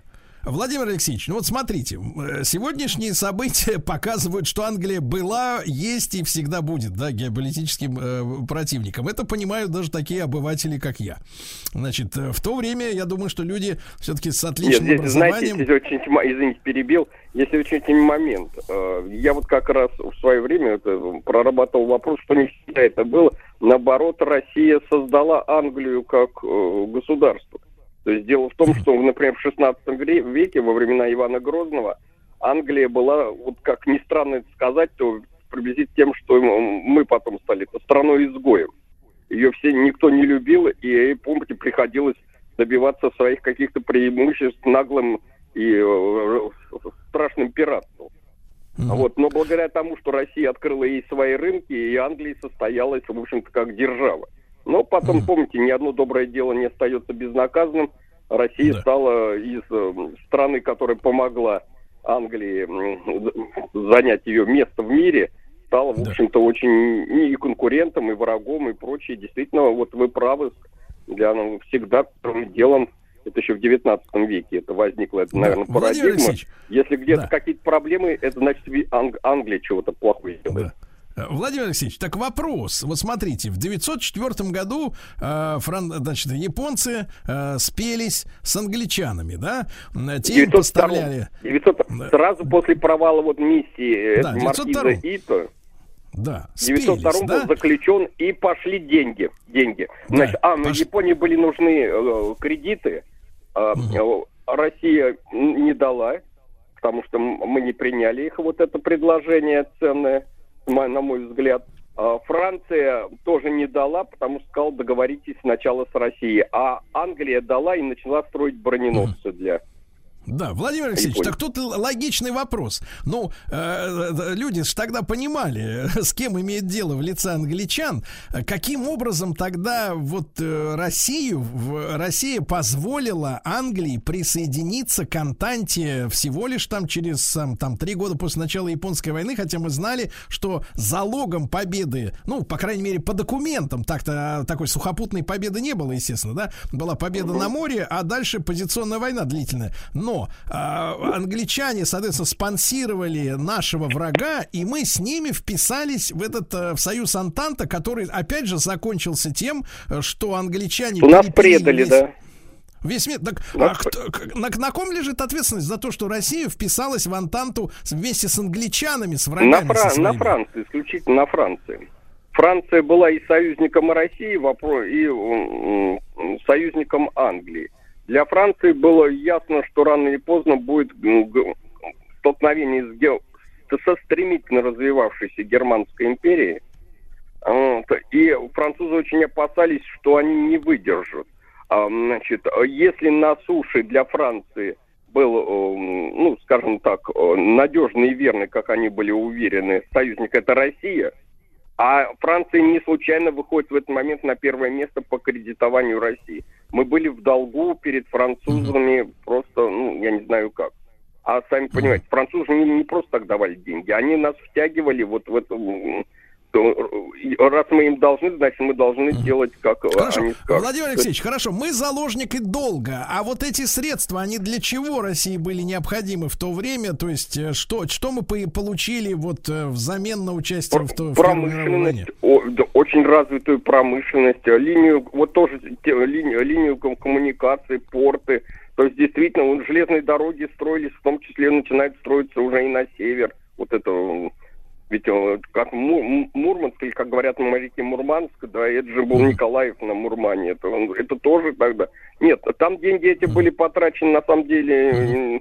Если хорошо, были, там, Владимир Алексеевич, тогда вопрос. В таком глобальном, кажется, масштабе.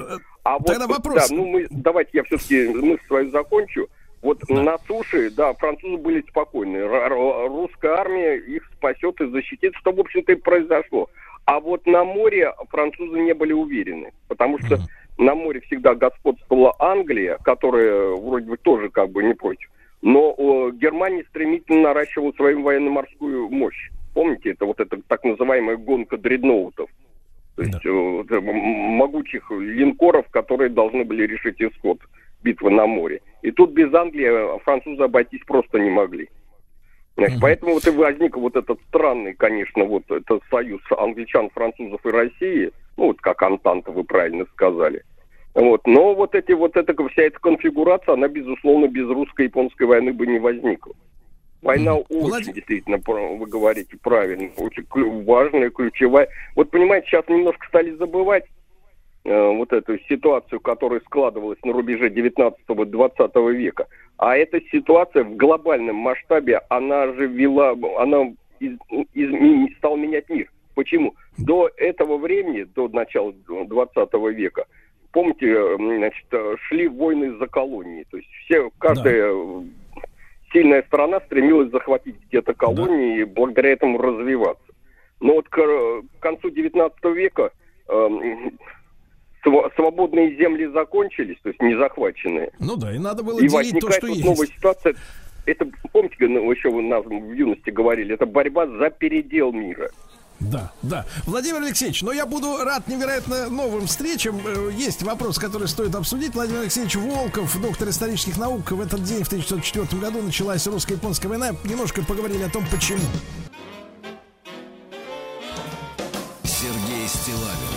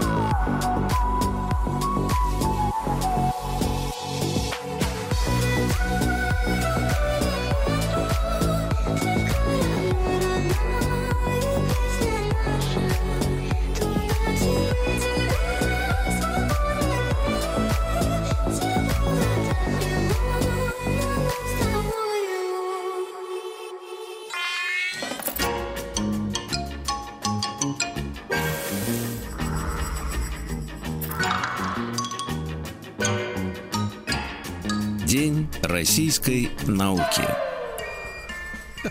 Вот так вы представляете себе российскую науку, да? Благодаря вам, да. Понятно. Ну хорошо, допустим. Дорогие товарищи, несмотря на такое начало, я вам скажу еще раз, что сегодня 8 февраля. Мы отмечаем День российской науки. В 1724 году учреждена Российская академия наук. Да, мы гордимся нашими учеными, их достижениями. И, действительно, товарищи, ведь есть чем гордиться. В последние годы развитие науки переживает бум. Впрочем, как обычно, наши соотечественники открывают новые планеты, на минуточку, вносят в таблицу Менделеева новые элементы, доказывают гипотезы и получают Нобелевские премии. И многие открытия на пороге. Сегодня мы поговорим как раз про нашу науку, что сегодня происходит в этой сфере, какие меры поддержки оказываются ученым сегодня и каких триумфальных открытий и достижений нам надо ждать в самом ближайшем будущем. Наш эфир проходит при поддержке национального проекта «Наука и университеты», друзья мои.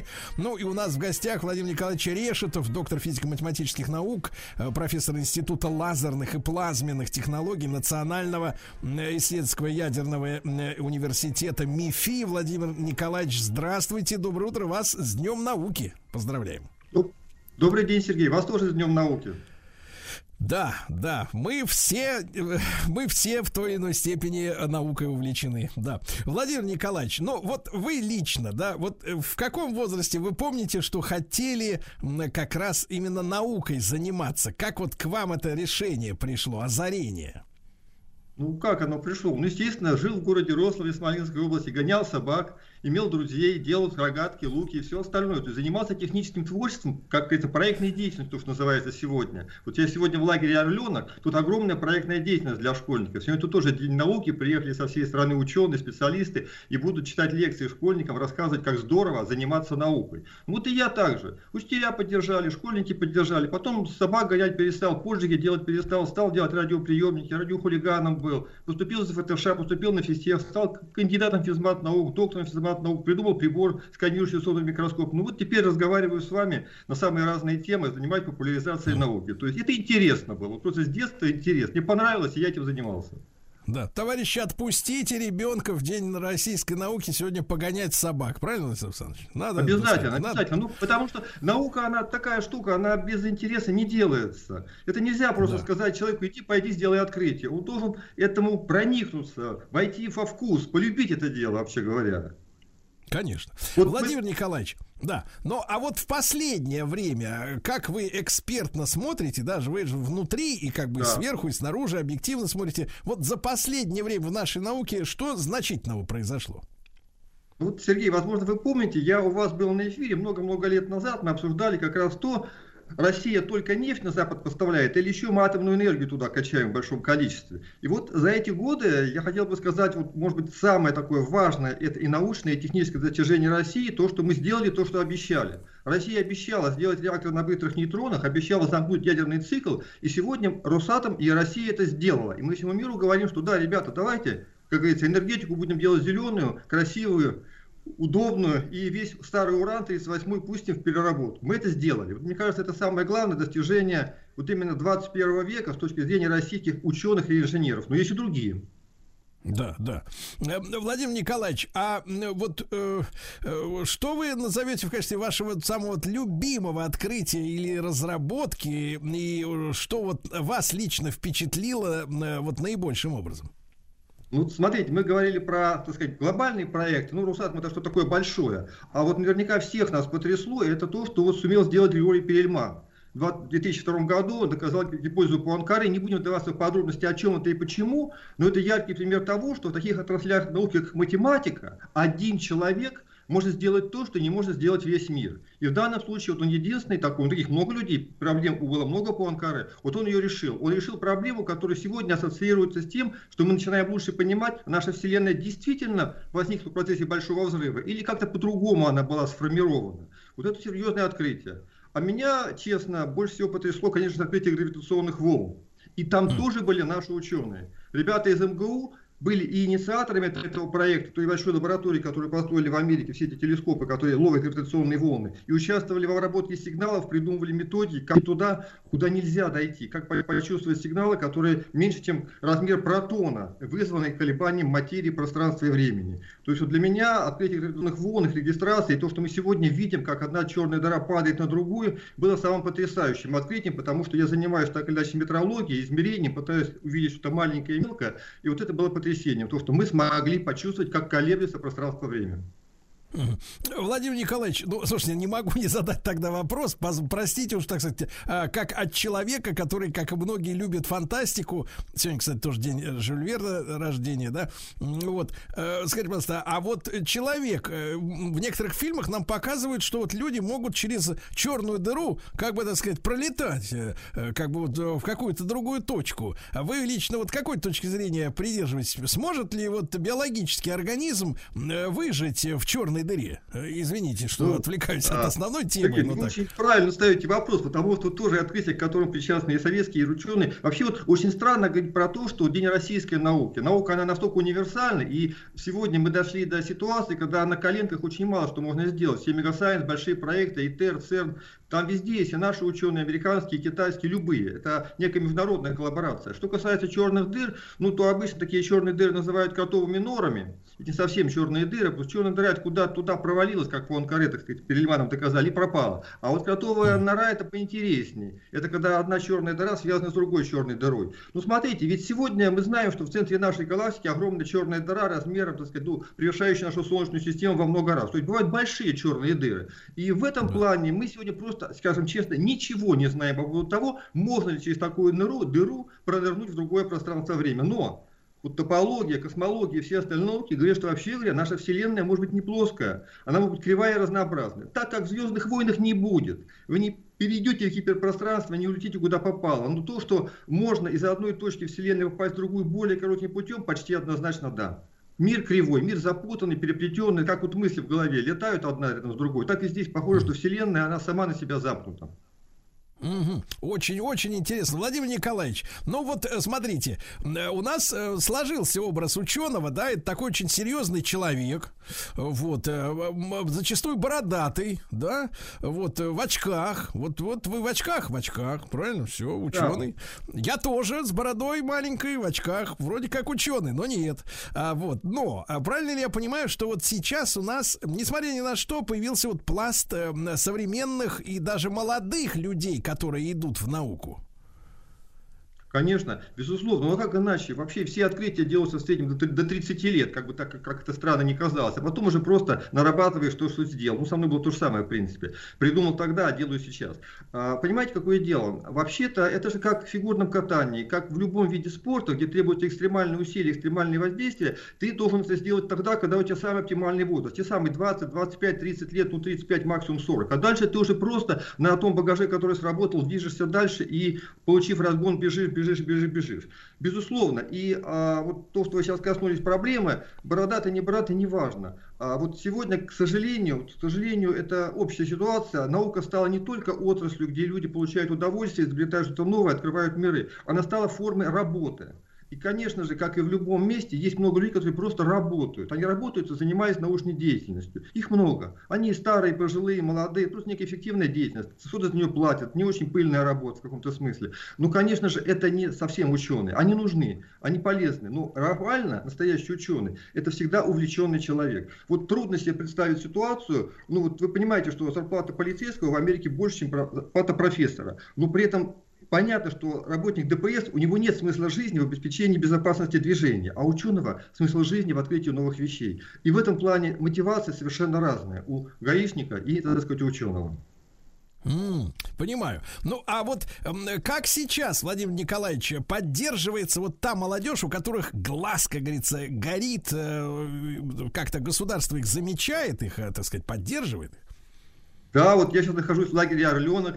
У нас есть лагерь «Артек», есть много других проектов, которые проводятся. Вот в частности, я участвовал недавно в таком мероприятии, как вот, ну, понятно, что поддерживаются вузы. В частности, вот «Наука. Территория героев». Есть такой проект, который проходит в России, где школьники сами придумывают разные интересные вещи, рассказывают, соревнуются, отвечают на вопросы. Потом проходят в онлайн-режиме их соревнования, экспертное жюри оценивает. То есть вот эта вот движуха, то, что называется сегодня, она важнейшая часть. То есть люди должны понимать, что то, что они делают, интересно не только ему и его маме с папой. Это интересно другим друзьям, другим товарищам, всему миру, в конце концов, это интересно. И таких поддержек очень много.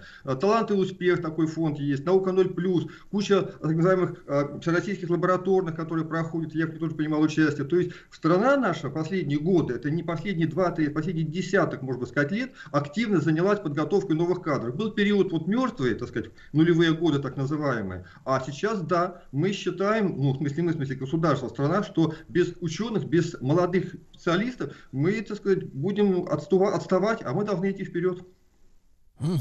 А, кстати говоря, Владимир Николаевич, кто вот может стать участником таких конкурсов? Да, вот откуда надо принести справку, что я вот, ну я-то нет, а вот молодежь, школьники, да, что вот они тянутся к науке, как туда дети-то просачиваются?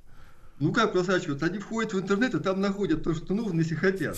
Ну смотрите, ключевые слова я произнес. Вот конкретно проект «Наука.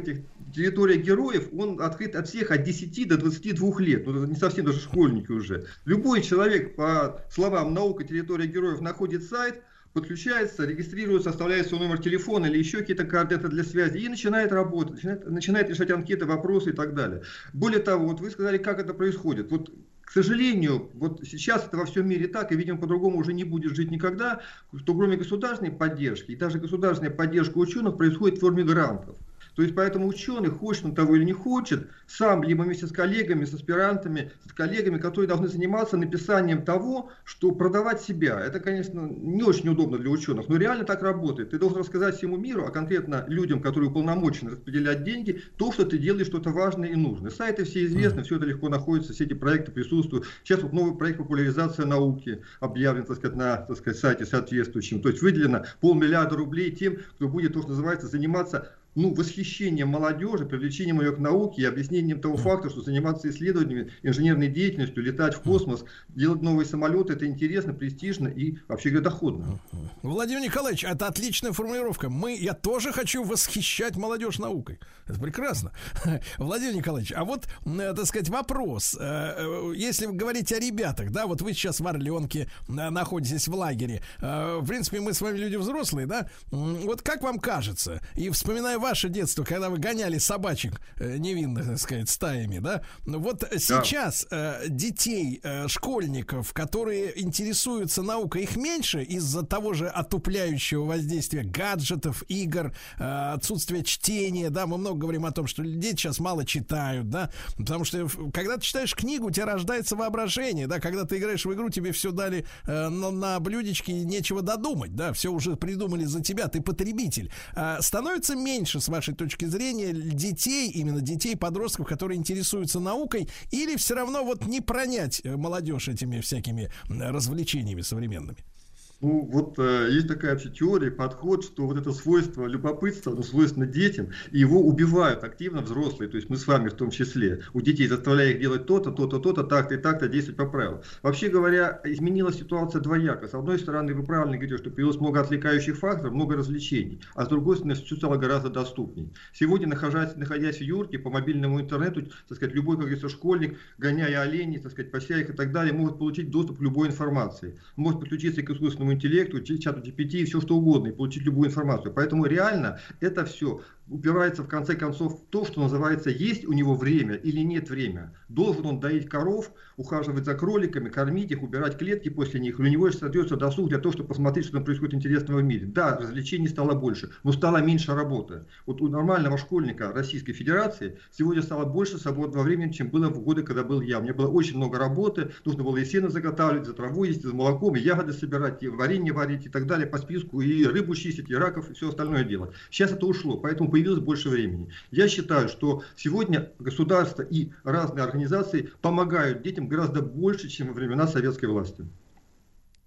Вот это да. Владимир Николаевич, вопрос, вот хотелось бы такой, да, увязать наш сегодняшний праздник День науки, да, с неким будущим, куда мы все идем, потому что обратно повернуть никак не получается, как бы не хотелось, вот, как будто, да, ностальгируя, повернуться вспять, но, Владимир Николаевич, наверное, так маленькое лирическое отступление, да, наверное, мы не совсем осознаем, что мы живем действительно уже в фантастическом будущем, потому что представить себе, что у тебя есть маленькая коробочка весом, ну сколько весит смартфон, сколько, 300 грамм, 250, 100 грамм, да, с помощью этой штуковины ты можешь общаться бесплатно, бесплатно еще к тому же по видеосвязи с любой точкой земного шара, можешь фотографировать, можешь смотреть фильмы, но это действительно фантастика, просто она так плавно втекла в нашу жизнь, что, может быть, мы не осознаем, хотя стоит вот в этой сфере, наверное, употребить осознанность, очень любимая женщинами термин такой, осознанность, да, вот, и понять, что это действительно фантастика.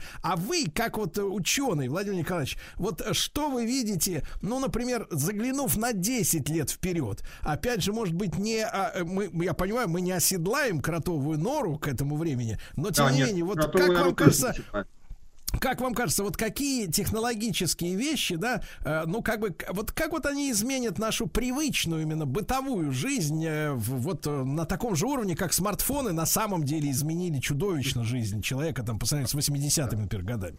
Да. Отличный вопрос, Сергей. Можно я еще одну фамилию назову? Михаила Никитина. Это физтех, который сейчас тоже на слуху. Он, так сказать, сделал такую заявку на очередную Нобелевскую премию, опубликовал статью про некие механизмы наследования и ДНК процессоров и так далее. Ну, то есть он заявил то, что ДНК не только реплицируется как один в один, но могут быть боковые ответвления и другие механизмы передачи генетической информации, но более мягкие. Вот Михаил Никитин, большая статья сейчас вышла, обсуждается в интернетах. Это связано с биологией. Поэтому на самом-то деле мы с вами сейчас входим в век, в котором решающие изменения будут связаны с биологией и информатикой.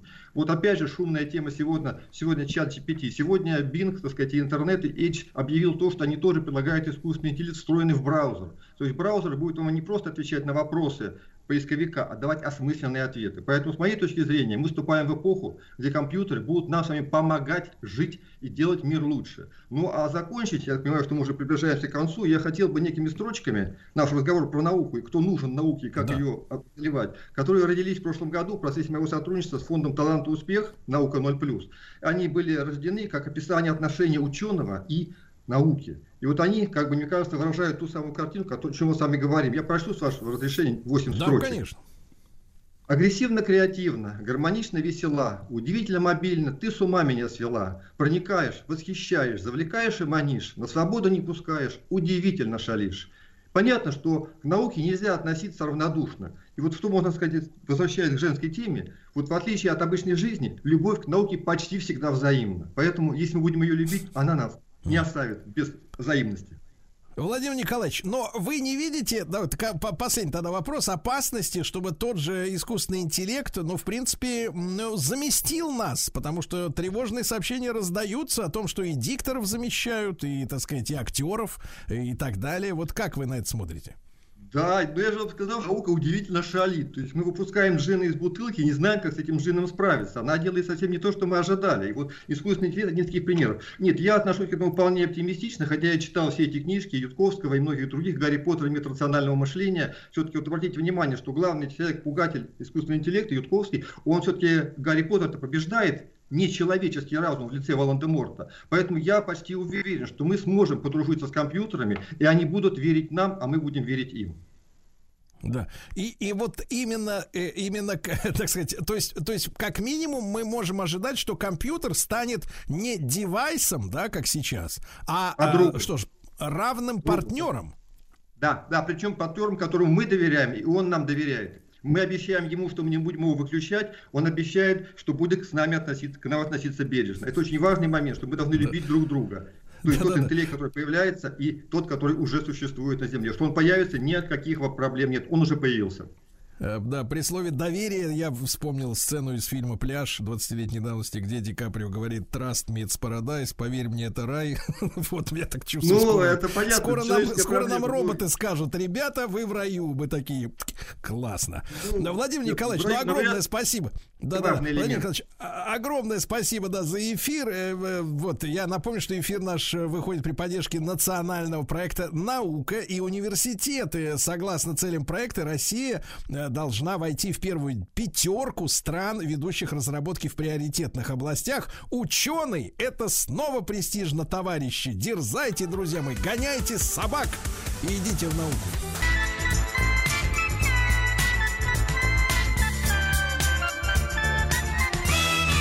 Сергей Стиллавин и его друзья. Дорогие товарищи, сегодня, в этот день, не сегодня, конечно, а просто в этот день, 8 февраля 1828-го, это, то есть, получается, 195 лет тому назад, родился Жюль Верн. Вот, я знаю, что такие люди, как Владислав Александрович, в свое время сдавали макулатуру, металлолом, чтобы получить талончик, чтобы пойти в заветный книжный магазин и купить Жюля Верна, да, Владислав Александрович? Просто так не купить, точно, абсолютно. Конечно, люди тянулись к фантастике невероятно. Человек, который придумал электрический стул, вертолет. Для людей. Правда, все, некоторые злые языки говорят, что придумал этот самый, господи, не Ди Каприо, а Леонардо да Винчи. Вот, да Винчи, да. Так вот, но да Винчи-то был хитрее. Он свои изобретения от общественности скрыл, потому что понимал, что люди-то вокруг алчные и злые, и они могут использовать изобретения во вред. А вот Жюль Верн оказался таким вот, как-то, так сказать, тщеславным скорее, да. Он все, что придумал, все вываливал в книги. Ну и спасибо ему за это большое, потому что замечательное произведение, замечательные фильмы.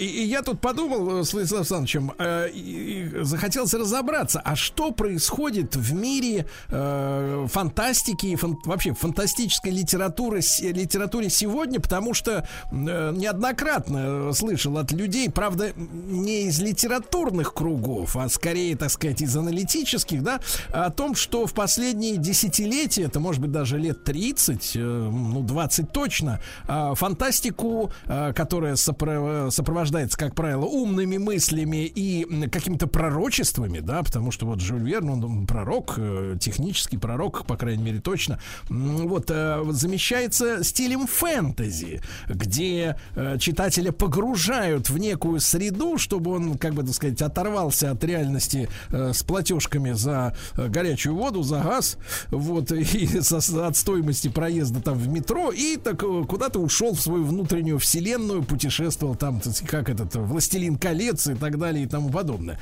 Что происходит в мире фантастической литературы? Владимир Сергеевич Березин, писатель, литературовед, с нами сегодня. Владимир Сергеевич, доброе утро. Доброе утро. Да, Владимир Сергеевич, ну вы разделяете вот мнение, неоднократно встречающееся, да, о том, что фантастика ушла, и вот фэнтези захватило все умы и пространство, и издательство заодно.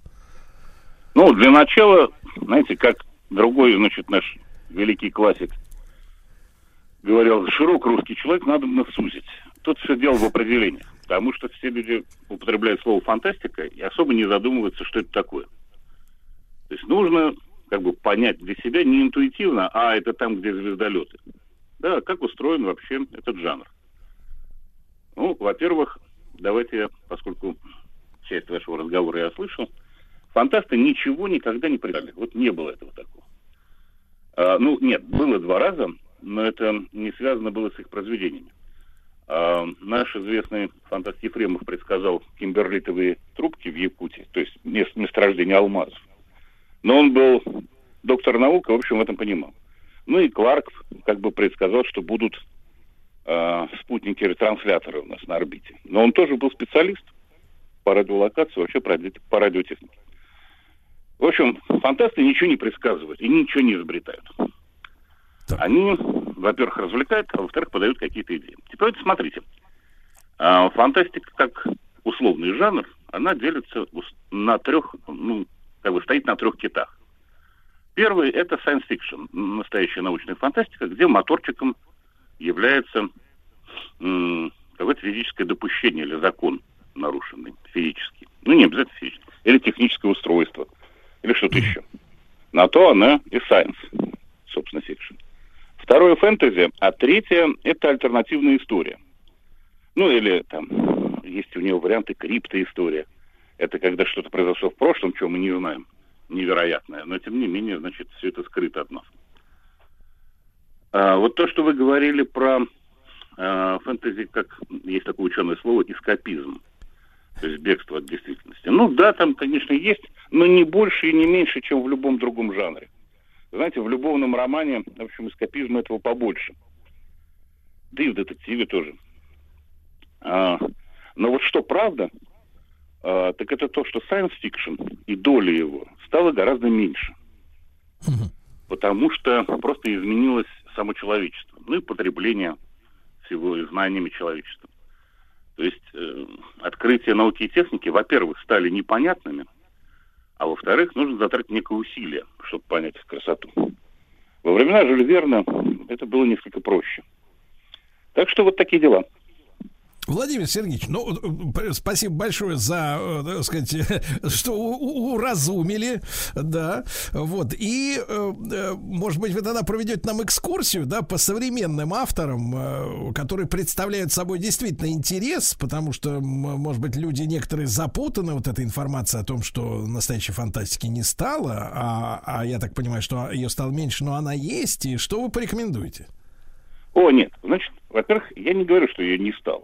Ее, наоборот, сейчас перепроизводство. Вот как раз, почему я говорил про альтернативную историю. Сейчас сошел, в общем-то, бум таких романов про попаданцев. Знаете, это вот персонаж вдруг падает с дивана и оказывается во времена Наполеона. И лихо побеждает Наполеона прямо в одно касание. Так вот это вот, как раз к вопросу об эскапизме, и прочим. Это была безумно популярная вещь. Сотни романов в нашем Отечестве написаны на эту тему. Так что фантастики как таковой, в общем, перепроизводство. И романов про вампиров, такой городской фэнтези.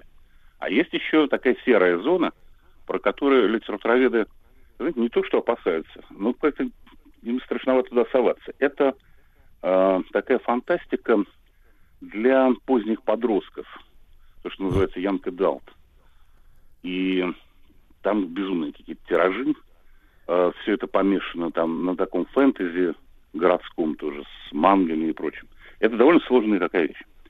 Значит, полная аналогия здесь с нашей прекрасной классической литературой. Нам повезло в XIX веке, потому что у нас были Толстой, Достоевский, ну, не говорю уже о Пушкине. Вот. И Лесков, например, там... Да. И такое бывает не каждое столетие. Так вот, в великой фантастике, такой как романы там Станислава Лема, как книги Брэдбери, как Стругацкие, в общем, сейчас нет. И, в общем, первый мой совет – это перечитать классику. Это великое дело. И, в общем, это как раз интересно. Потому что хорошая фантастика, она связана в первую очередь с человеком, ну, в общем, с поведением человека в необычных обстоятельствах. Да. Вот, возвращаясь к нашему юбиляру, там как раз довольно хитро с ним судьба обошлась. Он был безумно популярен, и во всем мире у нас, по-моему, 88 томов было собрание сочинений, изданных в России. Жюль Верн. Так вот, попробуйте сейчас перечитать Жюль Верна. Вы увидите, что там на 2-3 страницы описание какого-нибудь цветка. Вот люди бегут, за ними погоня, и вдруг кто-то наклоняется и начинает долго рассуждать о корнях каких-нибудь или о пистиках и тычинках. В общем, это ушедшая такая эпоха. Вот. А вот про человека всегда интересно. Ну и хорошая там современная классика, там, например, какой-нибудь, значит, Пратчетт, здравствующий, значит, Гейман. Это хорошие, крепкие фантасты. Но, в общем, знаете, только лет через 20-30 мы поймем, кто из них останется. Да. Так что классику, только классику. Владимир Сергеевич, а вот вы упомянули наших, да, авторов 19 века, русских писателей великих, да, которые сейчас читаются с огромным удовольствием, имеют большое значение. А в этом смысле литература фантастическая вот во всем мире переживает такой спад. То есть это такое глобальное, планетарное явление, когда имена ушли, вот эти такие высокие. Понимаете, вот они не ушли. Просто, во-первых, возникают, как я сказал, разные жанры новые. Они не то, что новые, они связаны с тем, что, тоже вот ученое слово сейчас произнесу, появляются специфические страты такие, то есть общественные группы людей в обществе, общественные страты, которые обладают покупательной способностью. Ну, например, сейчас что изменилось? Возникли электронные, что называется, торги, возникли площадки в сети, на которых можно размещать свои произведения. Фантастика в первую очередь демократизовалась. То есть большое количество людей начало писать свои тексты. Вот я как-то люблю, ну, собственно, я, как говорил мой кумир Виктор Шкловский, и рыба, и ихтиолог в одном лице. Я как-то и прозу писал, и, собственно, ее изучал. Так вот, получается так, что сейчас существуют, например, конкурсы, в ходе которых участники читают друг друга в сети, сами себе ставят оценки. И, в общем, это были... ну, вот я знаю, по крайней мере, один в нем участвовал, а в этом году давал тему ему. Так вот, там этот конкурс начинали такие персонажи, например, Сергей Лукьяненко там был. Значит, несколько раз побеждал. И одновременно такие люди совершенно неизвестные. И, может быть, даже не желающие вырваться из сообщества. Поэтому вот этих процессов очень много. И люди есть, и персональные. А вот советовать я все равно буду начать, буду упоминать имена Лема, например. Ну и вот и Брэдбери. Потому что это большая литература, проверенная временем. Время великая вещь, она очень беспощадная. Владимир Сергеевич, а вот эти интернет-торги, как вы говорите, да, эти такие конкурсы, вас пугает наличие большого количества графоманов? Вот насколько бездарей много, которые лезут, пытаются пролезть в эти писатели? Вот, знаете, был такой, вот как раз тоже прилежащий к фантастике, человек был, который придумал закон Сторджона, вернее, его назвали, его имя. Вот. Он очень, не очень прилично выглядит, но, скажем так, 10% всего является очень приемлемым. А вот все остальные 90%, ну и тут он, собственно, сказал хорошее английское слово. Да. Так вот, примерно такое же соотношение в литературе было всегда. И оно, наверное, всегда будет. Ну, всегда будут графоманы. Но мы не можем их истребить. Потому что без них не получится всего остального. Это такой фон. Нормальный фон. Главное, конечно, чтобы они там с ножом не кидались на издателя. Владимир Сергеевич, то есть они как бы унавоживают, да, литературу, чтобы на ней выросли таланты самые настоящие. Владимир Сергеевич Березин, писатель, литературовед. Мы сегодня о фантастической литературе говорим. Сергей Стиллавин и его друзья. Друзья мои, сегодня 195 лет со дня рождения Жюля Верна, основоположника, как о нем пишут, жанра научной фантастики. С нами Владимир Сергеевич Березин, и писатель, и литературовед. Спасибо ему большое, что он сегодня с нами. Наш поводырь в мире фантастики. Но, Владимир Сергеевич, насколько я понимаю, вот если вдруг пришла такая мысль по случаю дня рождения Жюля Верна взяться за книжку фантастическую, то, в принципе, лучше среди современных авторов не начинать поиски, да, вот так, если откровенно. Ну, понимаете, в чем дело? Это ровно так же, как с врачами. Вот у меня есть хороший друг такой, врач. Он говорит, совершенно невозможно сидеть на дне рождения за столом. Какая-нибудь дама, значит, рядом, она наклонится и говорит, а вот скажите, мне аподельдок поможет? И он как-то разводит руками. Ну, надо честно сказать. Сходите в поликлинику, сделайте анализы, посоветуйтесь. Вот как можно посоветовать человеку читать какую-нибудь книжку? Вот ровно так же. Это как таблетки. Нельзя советовать. Не знаю человека. Он прочитает, ему не понравится, еще надуется и будет говорить, ну что ж ты мне такую дрянь ты порекомендовал? Нет, ступай вон. Думай сам, своей головой.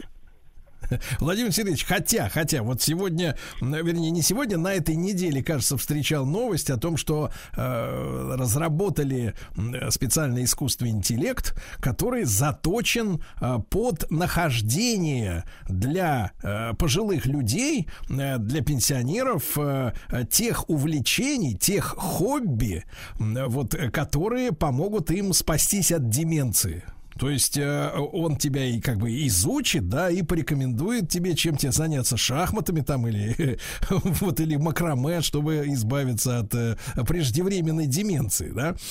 Такая вот такой штука. Я вот не знаю, поможет ли, вот непонятно мне это. Владимир Сергеевич, а что касается вот общего настроения, скажем так, да, вот, ну, скажем так, писатели, они же так тонко чувствуют момент и предчувствуют будущее, да, в чем, мне кажется, вот, заслуга хорошей литературы, да, вот что человек пишущий, да, и вообще творец, в широком смысле слова, он, как бы, вот, так сказать, на полшага впереди. Как вам кажется, вот, судя по современной литературе, в том числе фантастической, околофантастической, есть какое-то тревожное отношение к будущему у хороших авторов? Или, наоборот, оптимизм? Они ждут от будущего, ну, какого-то просвета, позитива, радости? Ну, понимаете, как я вам сказал, ничего они не умеют предсказывать. Они пишут про настоящее. Но в каких-то измененных обстоятельствах и в измененных реалиях. Вот ничего не выходит. Ничего нельзя предугадать. Вот все фантасты думали, ну вот даже у Стругацких есть такое место, про всемирный информаторий, такую библиотеку. Но это совершенно не интернет. Ну, потому что никто не ожидал, что интернет будет изобретен, будет таким, и большая часть запросов там будет про всякие фривольные картинки. Так что ничего не угадывается. А хороший писатель, он пишет про настоящее, про человека-современника. Владимир Сергеевич, а вот среди авторов, которые, давайте авторов уже проверенных из прошлого, да, кто из них, с вашей точки зрения, наилучшим образом совмещает не только, ну, любопытные идеи, да, какие-то сюжетные ходы, но и хороший литературный язык, да, который может научить человека не только, то есть эта книга, там, мыслить, фантазировать, да, но и говорить, так сказать, элегантно, да, как говорится, подтягиваясь к художественному уровному речи, да, не простонародному, а вот с вашей точки зрения, кто из авторов самый именно литературоведчески одаренный автор? Ну, понимаете, их же тоже многие, они все разные. Ну, вот, например, Брэдбери, великий писатель, вот совершенно великий. Вот. Такая гордость американской, да, в общем, мировой литературы. Он отчасти и наш-то, собственно, потому что мы его прочитали, переварили, использовали, и до сих пор на него оглядываемся. А, понимаете, еще механизм-то вот такой сложный восприятия, потому что у нас в нашем отечестве фантасты во время, ну, там, после войны, при советской власти, они занимались фантастикой, потому что понимали, что там цензура поменьше. То есть, ну, менее идеологическими. Хотя, конечно, их там стучали по голове, всякие цензоры, редакторы, всякие постановления неприятные принимали. И они как в такой гетто тоже сбегали. А когда они там пожили в этом гетто, вдруг выяснилось, что все современные писатели, вот буквально все отдают дань фантастическому. И вот как не сунешься в какой-нибудь короткий список литературной премии, там все, в общем, обязательно какая-нибудь фантастика есть. То есть будущее, альтернативная реальность, какая-то, значит, недалекое будущее, версия истории. Ну вот возьмите премированного многочисленными премиями чудесного питерского писателя Водолазкина. Ну вот, собственно, лавр, в общем, нельзя называть уж таким реализмом. А лавр — это вот такая, ну, самая знаменитая книга. Да. Так что это, в общем, такой естественный процесс. А все рекомендации по чтению начинаются в тот момент, когда человек сам читает много. Вот если он читает мало, нельзя ему ничего рекомендовать. Рыбалку, в баню с друзьями поехать. Отличная идея. Да, отличная идея, да, в рыбалку и в баню. Владимир Сергеевич, ну, спасибо вам большое. Тем не менее, да, я понимаю, вы как доктор, да, не стали отгружать рецепты людям неподготовленным. Это, наверное, правильно. Владимир Сергеевич Березин, писатель, литературовед. Товарищи, если душа потянулась после того, как вы узнали, что 195 лет сегодня Жюлю Верну к фантастике, начните с классики или в бане. Сергей Стиллавин и его друзья на маяке.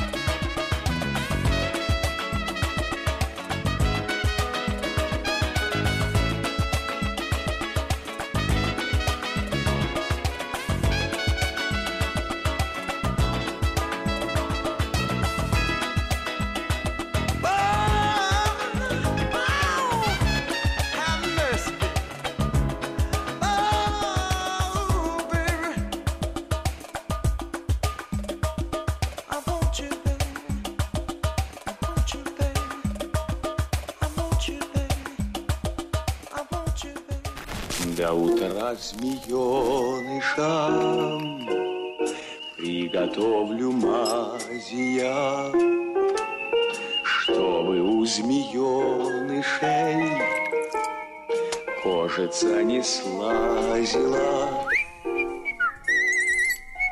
Мир глазами врача. Ну что же, дорогие товарищи, продолжается наша битва за чеснок. Правильно, Владислав Александрович? Вот. Да. Да, и снова с нами на той стороне правды. Войска уже собрались. Да. Ольга, здравствуйте. Доброе утро. Ольга Кашубина, медицинский журналист, врач. И сегодня мы поговорим о том, как выглядит спорт и фитнес глазами врача. Ну вот, Ольга вчера буквально у себя в телеграм-канале Стиллавин Тудей опубликовал важную новость о том, что, в принципе, уборка по дому сжигает ровно столько же калорий, сколько и тренировка. Да, ну, еще чище становится, да? И чище, и лучше, и в башке как следует становится, да? Угу. Ну и, соответственно, и зачем тратить деньги на фитнес, правильно, если можно просто прибраться у себя там? Вот вы знаете, я тоже, готовясь, почитала статистику, и, значит, тут совсем недавно в январе опрашивали россиян и спрашивали, какой из них процент, значит, регулярно занимается спортом, как минимум один раз в неделю, и оказалось, что таких 46%. И вот мне что-то подсказывает, что часть из них как раз уборку по дому засчитала за регулярные физические нагрузки. Да. Потому что как-то я не вижу столько спортсменов. Да. Ну, вот вы имеете в виду полноту или что? Ну, да нет. Ну, просто вот чтобы прям у нас тренажерный зал ломились от культуристов, чтобы на улице все бегали, занимались на тренажерах, на турниках, подтягивались. Так, Ольга, ну вот смотрите, фитнес-зал, да? Что там такое? Там ручки. Вот, их трогают руками. Да, там механизмы, там, да. Механизмы. Кашляют, чихают, замкнутое воздушное пространство, куда приходят гриппозные, в том числе, наверняка. Ну, еще гриппозные, конечно, часто не доползают до спортзала, к счастью, они как-то на пути отсеиваются. Но в целом вообще... Вот скажите, пожалуйста, вот в этой ситуации, да, когда у человека учащен пульс, дыхание, да, температура от тренировки повышается, усвоение заразы, которая летает в воздухе, оно быстрее происходит, вот когда такие условия? Ну, тут вопрос в том, человек регулярно тренируется, то есть это у него произошло на фоне регулярных тренировок, просто он подхватил какую-то простуду, или он впервые пришел и сразу заразился. Внутри фитнеса, я имею в виду, вот он качается, дышит часто, воздуха больше прокачивает через легкие, соответственно, бацилла от какого-нибудь соседнего тренажера может быстрее в него всосаться. Вероятность попадания, да? Ну, вероятно, да, но при этом, если он уже качался давно, и у него хороший крепкий иммунитет, может быть, эта бацилла его... Он уже наглотался, его уже эта бацилла не возьмет. Он как бы ее поборет. Но, конечно же, я очень рекомендую тем, кто, собственно, решил вдруг начать в 2023 году новую жизнь и выбирает себе подходящий фитнес-клуб, вообще обратить пристальное внимание, побыть занудой и вот приставать к сотрудникам какого-нибудь спорткомплекса и поспрашивать, а что у вас тут с вентиляцией, а что у вас тут с кондиционированием воздуха. В общем, позадавать им эти мерзкие вопросы, которые они не любят, чтобы в целом понять, насколько здоровое то место, куда вы собираетесь приходить регулярно, и там вот тяжело дышать. Так, ну давайте разберемся-то действительно, больше пользы или вреда от всего этого, от этого бизнеса, понимаете, надо же понимать, да, что в первую очередь это бизнес. Это правда. Люди вкладывают бабки, арендуют площади, делают ремонт, устанавливают тренажеры. Ради чего? Ради того, чтобы качать прибыль. Да, я слышала, не знаю, насколько это правда, но говорят, что зарабатывают в основном фитнес-клубы как раз на тех годовых абонементах, которые люди не выхаживают, то есть они там походят первые несколько дней. На слабаках зарабатывают. Ну да, зарабатывают на слабой силе воли. А вот те, кто по-настоящему уходят и, в общем... Изнашивают, да? Да, народу. Они вот, они просто бич, да, для бизнесменов, которые зарабатывают на спорте и фитнесе. А знаете, есть такой стереотип относительно фитнес-клубов, что это за фигня вообще? Зачем это нужно, если можно заниматься, не знаю, выйти на улицу, побегать, попрыгать? Зачем платить за вот это непонятное душное помещение? Но вообще... к разговору о потенциальном вреде спорта, вот говорят, что жизнь в городе вообще не располагает к тому, чтобы заниматься спортом во дворе и уж тем более бегать вдоль каких-то оживленных автотрасс. Ну, а если ты хочешь бежать больше, чем 200 метров, скорее всего, тебе придется бежать вдоль какой-то более-менее посещаемой дороги автомобилями. И вот считается, что это настолько вредно бегать вдоль проезжей части, что лучше уж бегать внутри замкнутого помещения по беговой дорожке. Ну, а поскольку многие из нас дома такой беговой дорожкой не располагают, то вот, возможно, не такая уж и плохая идея заниматься в специально отведенном для этого месте. Так что компромисс такой. То есть, видимо, все-таки фитнес-клубы нужны, и вот все то, что мы там делаем, говорят, кого-то заряжает именно то, что вокруг люди тоже страдают, и это гораздо больше мотивирует возвращаться, чем заниматься дома или пытаться как-то заниматься в одиночку во дворе у себя. Так, ну, Ольга, надо про микробы рассказать. Надо про микробы рассказать. Давайте, как всегда, наша рубрика «Самое грязное место». И как вы думаете, Сергей, где самое грязное место в фитнес-клубе?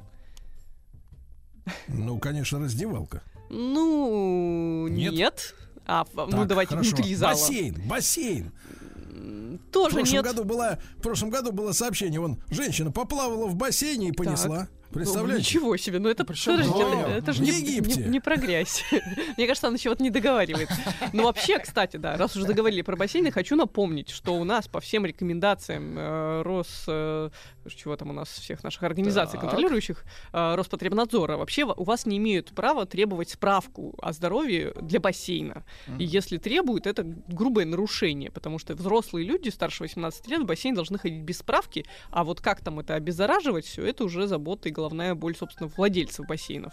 Поэтому, если, это такой спорный момент. То есть, если кто-то требует у вас справку, говорит, нет, без справки не пустим. А еще без справки от нашего врача не пустим, так что платите нам же. Это нарушение, поэтому можно жаловаться, конечно, но это долгий путь, может быть, проще поискать другой бассейн. Я это к чему? К тому, что если вам в фитнес-клубе говорят, что нам для посещения бассейна справка не нужна, вы не думаете, что они какие-то грязнули, кого как бы попало пускают. Это значит, скорее всего, что они просто работают по закону и как-то свой бассейн организовали, сделали там какое-то правильное облучение воды, хлорирование, я уж не знаю что. Короче говоря, справка не нужна, если это было для вас препятствием для того, чтобы наконец-то пойти в бассейн, имейте в виду, что... Вот... Скажите, пожалуйста, Ольга, вот я видел людей, встречал, которые, приходя домой с виноватым видом, значит, вот говорили, что сходили там в фитнес-центр или там в парной посидели, еще лучше легенда, да, и принесли домой вензаболевание. Вот. Это... Такие, знаешь, рассчитаны, конечно, на идиотов. Это, но, это примерно, да, то же самое, что и забеременели. Спирохеты-то плавать могут там? Плавать они могут, безусловно. Куда же им деваться-то, если уж они пришли в бассейн вместе с хозяином? Но дело в том, что концентрация их очень маленькая. То есть переживать из-за того, что вы вообще хоть что-то серьезное подхватите в бассейн, кроме грибка стопы, не стоит. То есть вот все, что касается обуви, и тем более, если вы носите не свою обувь или видите, что кто-то ходит босиком по кромке бассейна, вот это плохо, это действительно может вас заразить. Но все, что касается венерических заболеваний, абсолютно точно нет, то есть их должно быть много, то есть, знаете, даже от человека-то не так просто бывает заразиться, в ходе однократного контакта.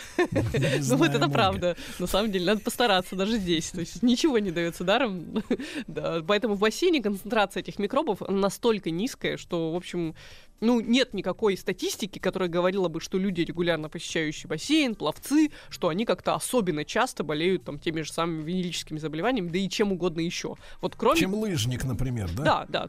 Поэтому, в общем, бояться входить в бассейн с опаской не стоит. Оставьте лыжников в покое. Хорошо. Лыжники тоже спортсмены, кстати. А вот давайте тогда наша любимая тема. Итак, грибок. Вот как эта зараза перебирается? По ногам, с ног на любую поверхность. Грибок любит влагу, любит тепло, поэтому если особенно в бассейне, да или в любом фитнес-клубе есть... Или в душевой, да? Вот, да. Вода или еще тепло. Какой-нибудь, знаете, хамам, или вот это вот какая-то влажная, сауна не бывает влажная, в общем, какое-то место, где тепло, влажное. И вот не боится можно температура посидеть. Это зараза? Нет, высокой боится, но, видимо, все-таки люди дверь открывают, закрывают, там тапочки входят, туда выходят, в общем, короче говоря, выживает он там, и на самом деле это не очень хорошо, конечно же, потому что грибок такая зараза, которую реально очень сложно вывести, то есть это, там все вот эти рекламы каких-то волшебных кремов и лаков для ногтей, которые быстро лечат грибок стопы и ногтей, это все не работает. На самом деле я очень советую, если у вас есть грибок стопы, и вы уже знаете, что он есть, идите сразу к дерматологу, не пытайтесь лечиться сами, это долгая история. А как понять, что у человека грибок стопы? Смотрите, да, надо различать. Есть два заболевания. Грибок, который на коже находится, и грибок на ногтях. Вот грибок на ногтях, анихомикоз называется заболевание, встречается гораздо чаще. То есть чаще всего вот эти проблемы с грибковой природы мы видим, как измененный цвет ногтей на ногах. Чаще всего именно ноги страдают, не руки. То есть такие ногти Франкенштейна. Да, вначале они просто становятся желтыми и какими-то, сложно стригутся, в общем, плохо выглядят. Ненормально. Ненормально, да. Вот и я советую вообще не тянуть и не обнадеживать себя, что это вам показалось. Что делать, вырывать? Ой, на самом деле там не вырывать, но их реально чуть ли не под корень как-то спиливают пилочками, как-то, в общем, это не очень приятная история. И я на всякий случай скажу, что, конечно же, это не причина не ходить в спортзал, но это точно причина побыть немножко брезгливым, везде носить только свою сменную обувь, там, где вы надеваете именно босой ногой обувь на ногу, то есть не соглашаться ни на какие тапочки. А сколько вот надо времени грибку, чтобы переползти с пола на ногу, вот если вы на вдруг свежую ногу?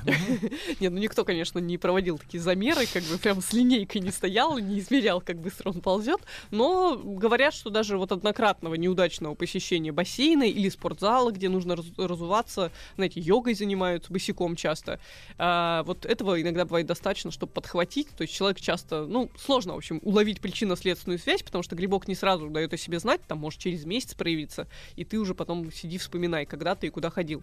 Но, кстати говоря, о йоге и о грязных местах в фитнес-центре, очень грязное место — это коврики для йоги. Вот потому что там часто люди ходят босиком по ним. Они там сидят, трутся, а там вот эта резинка пористая. Они, да, и вот все грибки и микробы туда глубоко залезают, и их очень сложно оттуда как-то вытравить. Ну как, в фитнес-клубах говорят, что, конечно, мы свои коврики фильтруем. Сам получается, йога в фитнес-центре — это зараза. Самый заразный вид спорта. Ну как, если вы пользуетесь, опять же, их местным ковриком. Да, носите свой. Вот свой коврик, и все. Все ваши грибки и другие болезни останутся на вашем коврике вместе с вами, и с вами же уйдут. Значит, в бассейне ботиночки не снимаем, приходим со своими ластами, да, со своими тапочками. И тогда все будет пучком. Да, то есть на самом деле... А вот погодите, Владислав Александрович, а вот один — это вот ногти Франкенштейна, а второй вариант... да, вот про кожу. Ну есть еще грибок именно кожи. Он проявляется, какими-то такими непонятными, даже не ранками, не язвочками. Ну, в общем, тоже какие-то видоизменения на коже стоп, именно со стороны подошвы, и которые иногда это выглядит как просто пятки, которые давно пензой не чистили. Потрескавшиеся, в общем, такие прямо пенсионные и болючие пятки. Не по возрасту, да. Пенсионные. Ну, как бы правило такое, что у людей не должна болеть кожа стоп, прям так, чтобы это было беспокоило. Но если ты их не суешь в костер, то они не болят. В горячую воду, да. В общем, в норме все должно быть хорошо с ногами, а если вы видите какую-то, просто беду, которая у вас не проходит днями и неделями, опять же, я советую не тянуть и не пытаться там использовать какие-то волшебные кремы. Сходите разочек к дерматологу. Вот как бы не случайно называется дерматовенеролог. Он вас на все сразу и проверит. Ну и, в общем, стесняться не надо. Хорошо, ладно. И так грибок уже плохо, так уже не надо покупать ничего, да? Хорошо, дальше. Коврик для йоги отвратительно. Надо брать свой, обязательно. Что еще? Полотенца. Лучше брать свои фитнес-клубы. Как бы, опять же, они вам не говорили, что они их моют, стилизуют, гладят с двух сторон. Стирают же. Нет, стирают, конечно. Но давайте мы поговорим про вариант, когда мы прямо брезгливы и прям не хотим ничего лишнего. Нет, погодите, а вы видели, что они стирают? Может, они просто отбеливают, да, и ничего больше не делают. Но, с другой стороны, люди и дома-то не всегда тщательно все стирают, поэтому тут надо взвешивать риски и выбирать самые чистые полотенца из возможных, и, конечно же, ни с кем не делиться. То есть, в принципе, смотрите, какая история-то вырисовывается нехорошая, да? То есть, по большому счету, я как бы... Эти легенды ходят, да, о прекрасных девушках, которые, соответственно, ходят в фитнес-центр, в баре пропустить там фреша или выпить капучинку. Да, но не раздеваются. То есть, они, в принципе, вот эти, которые как раз не занимаются, они как поздоровее будут, чем те, которые корчатся на ковриках. Покрупнее. С одной стороны, да, просто тут такое, да. Конечно, фитнес-центр — зона дискомфорта, как ни крути, мы там все-таки, не то чтобы очень наслаждаемся, в основном страдаем, как если честно говорить, но расслабляться не надо, надо понимать, что это все-таки место, которое, вот, если верить российской статистике, посещает довольно много людей, незнакомых вам, и поэтому, если у вас совсем уж слабый иммунитет, и как-то вы совсем боитесь чем-то заразиться или уже чем-то заражались прежде, попробуйте заниматься дома. В конце концов, дома вас никто, кроме домочадцев-то, и не заразит. И дома, я напомню еще раз, лучше убираться на кухне, в спальне, в ванной. Да, вначале убраться, а вот если уж совсем чисто, тогда придется, видимо, и позаниматься отдельно. Тогда уже коврик нужен. Да, коврик можно... Сам по себе, Ольга, вот этот, вы понимаете, мы же пережили несколько волн вот этого насаждения спорта. Так. Владислав Александрович помнит еще прекрасные гетры, когда нам рассказывали про аэробику. Помните?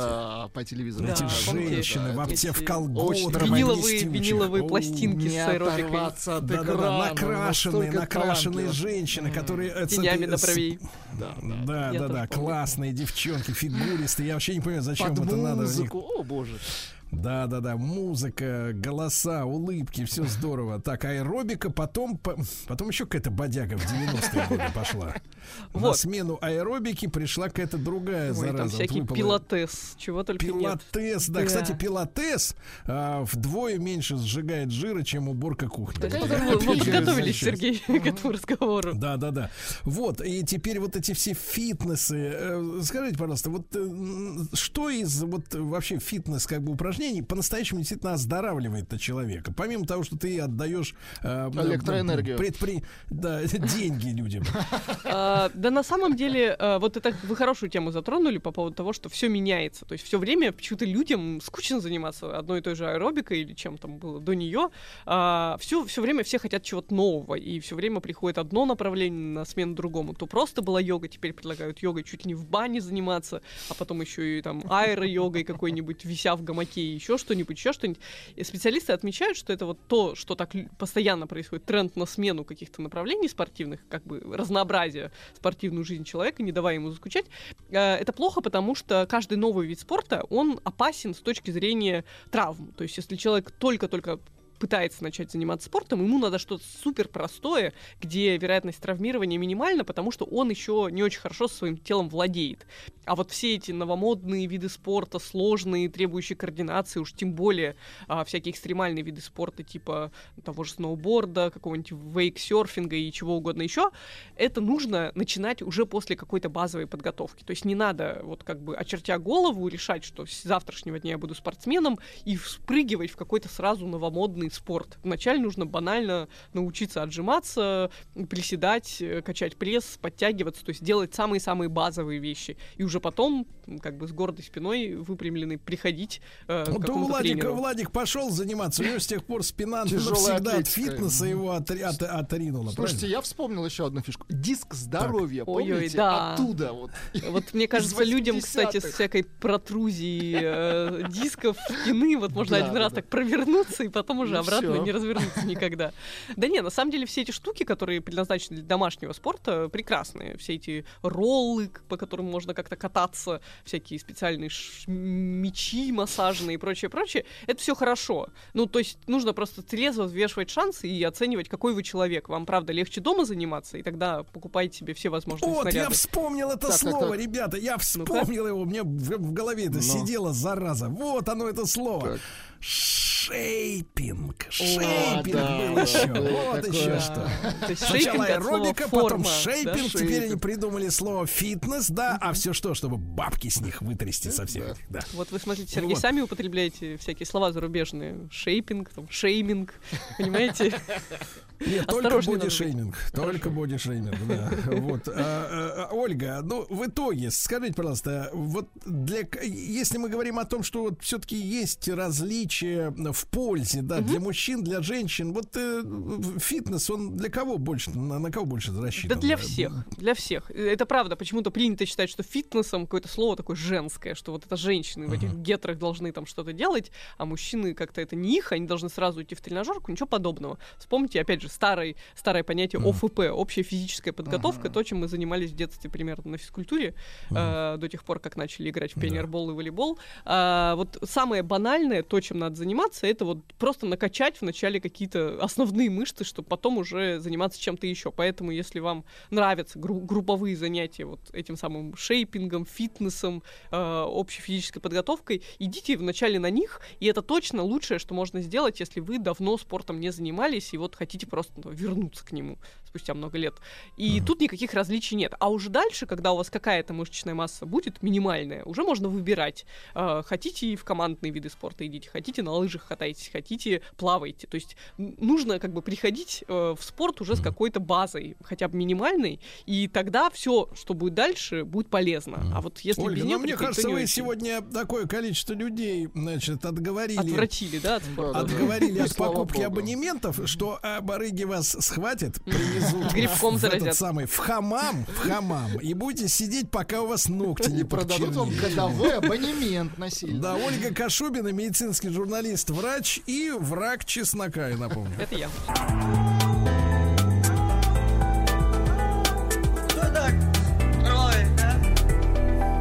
Черты города. Дорогие друзья, снова в нашей студии Михаил Жебрак, журналист, ведущий телеканала «Россия. Культура». Михаил, доброе утро. Доброе утро. Вот, и сегодня, я смотрю, вы на Тулу покусились. Ну, а что ж теперь? Надкусил я ее, как пряник. Да. Ну, туликам будет приятно, да и от Москвы недалеко ехать, да? Можно проверить то, что вы говорите. Михаил, ну, понятно, что Москва подверглась многочисленным, да, перестройкам и, в общем-то, в принципе, жестко с ней обходились в советское время. Да и сейчас, скажем так, в последние, так сказать, десятилетия есть иногда вопросы, хотя встречаются и культурные решения проблем. Но как вот в Туле обстоит дело с архитектурой? Тула вот для меня очень честный город. Может быть, потому что тень Льва Николаевича Толстого. Он такой человек был строгий, считал, что надо жить очень порядочно, честно, следить за собой, внутренне себя все время проверять. И Тула очень честно жила. И она такая была, город промышленный, спокойный, делом занимающийся. В советское время ее порушили очень сильно, строили прямо там, где стояли еще деревянные дома или какие-то получше, побогаче жителей. Строили там то, что в советское время строили. Вот, прям через один. В 90-е годы вообще касалось, что в центре каждый третий дом сгорел. Это, я понимаю, что это ощущение, да, такой вот неухоженности, неприкаянности. Вот. Сейчас центр ухожен. Вот. В Тулу надо ехать не за архитектурой. Понятно, что есть центральные улицы, они сейчас, вот, я надеюсь, доделают. Я вот был года два назад последний раз такую пешеходную улицу, вот, идущую в сторону Кузнечной Слободы, когда-то важную, и там много зданий сохранилось. Они пытаются сделать пешеходную зону, насыщенную магазинами, ресторанами, какими-то культурными учреждениями. Но может оказаться, как со школьной улицей в Москве. Улицу отреставрировали, а жизнью ее не наполнили, потому что, ну, малый бизнес жизнью должен оживлять, да, а не решение властей сделать пешеходную улицу. Потому что легко сделать пешеходную улицу из Арбата, знаете, да? А из школьной улицы на окраине Москвы не получилось. Поэтому, в принципе, есть отдельные здания, и бывшее дворянское собрание, и советские здания, музей прекрасный. Но в целом при этом у Тулы есть свой дух. Есть своя атмосфера, хотя я не могу сказать, что это вот шедевральный в архитектурном отношении город. Михаил, а если говорить вот именно об анатомии, да, как наша тема сегодня звучит, то в чем суть этой истории? Смотрите, ну вот я очень люблю планы и так по-мужски люблю все раскладывать по полочкам, по эпохам, по именам. И мне вот, я прям это чувствовал всегда, и потом подтвердили старинные карты. У нее очень четкая структура, если мы говорим об анатомии, да, ее можно разъять скальпелем. В центре на реке Упе стоит Кремль. Он почти квадратный, такой прямоугольный, вот, очень логичный, небольшой, километр протяженность стен. Вот, вокруг него когда-то был деревянный посад. И эта улица такая полукольцо, вот у нас тоже полукольцо бульваров, бывшая крепость, но называется Бульварное кольцо. У них она, честно, кольцом не называется, это полукольцо идет. Вот, опять же, очень сильно порушенная в советское время, ну, старый город, он, может быть, и был не очень притязательный, там, в основном здания были деревянные, вот, но структура сохранилась. Прямо от центра Кремля идет центральная улица. Это планировка Екатерины, когда Екатерина переделывала, у нее была большая такая губернская реформа, и по всем городам разослали, ну, где-то были свои архитекторы с командами, по малым городам разослали из столиц архитекторов или из губернских городов. Все перепланировать. Монастыри оставляем, крепости на прежних местах, а все, на все кладем европейскую сетку. И вот эта сетка чувствуется, есть центральная улица, на ней главные здания и дореволюционные. И сейчас упирается она, как положено, в памятник Толстому, вот, в художественный музей, там же и театр, вот есть центральная магистраль. Так что вот такая вот структура, такой волной расходящейся от Кремля, как город рос, и сначала, когда крепость ставили в 16 веке, и когда в 18-м при Екатерине планировали вот кварталы, и потом, когда в советское время застраивался. Поэтому вот логика у города, она очень четкая и очень простая. просматривается. Михаил, да. А тогда не могу не задать вопрос. А русская логика до екатерининских времен, она была какая-то единая для всех городов? Конечно, была, конечно, была. В чем она? Но Тула связана с оружейниками, да, самопальниками, как их будем называть, если вы про русскую логику старинную говорите. И две главные фамилии — это Демидов и Баташёв, да. Вот, они поднялись при Петре, ну и до этого были хорошими мастерами, но на таком уровне своих мастерских. При Петре стали ставить большие заводы. И вот на речке маленькой, которая впадает в Упу, вот, так как не было электричества, и любому заводу они запружали реки, пручьи, чтобы ставить там мельницы и крутить свои механизмы, да, заводские. Вот, про это прекрасно, про Урал написано, про уральские заводы, как они потом спускали эти пруды и на плотах, ну, на таких кораблях простых, да, свое железо по рекам, потому что шла огромная волна. Все заводы договаривались, кто когда свой гигантский пруд спускает, чтобы вот на кораблях отправить железо к дорогам, да, туда, где потом его можно вывести. Вот, так вот на этой речке стоял сначала завод Демидова, потом завод Баташёва, известные имена. Ну, в какой-то момент им как-то что-то они не поделили, поэтому Демидов на 3 метра просто поднял свою плотину и затопил вышестоящий завод Баташёва. Ай-яй-яй. Ну, моя плотина, что... Улица сейчас есть. Улица есть такая, Демидовская плотина в Туле. Вот память о том, как он так слегка затопил завод соседа. Это что? Был такой Степан Баташёв. Очень много было однофамильцев, понятно, в Туле, но это... Они делились семьи. Потом всегда приятно прислониться к известной фирме, потому что самовары выпускает фирма Баташёва. Да, это же марка, поэтому было 20 самоварных мастерских. Может быть, они были там, в правлении был Баташёв, может быть, они родственники были, но Баташёвы. Вот. Так вот, Баташёв, он был благотворитель, очень достойный человек, и вообще он в своих документах писал, что он 120 тысяч самоваров выпускает в год.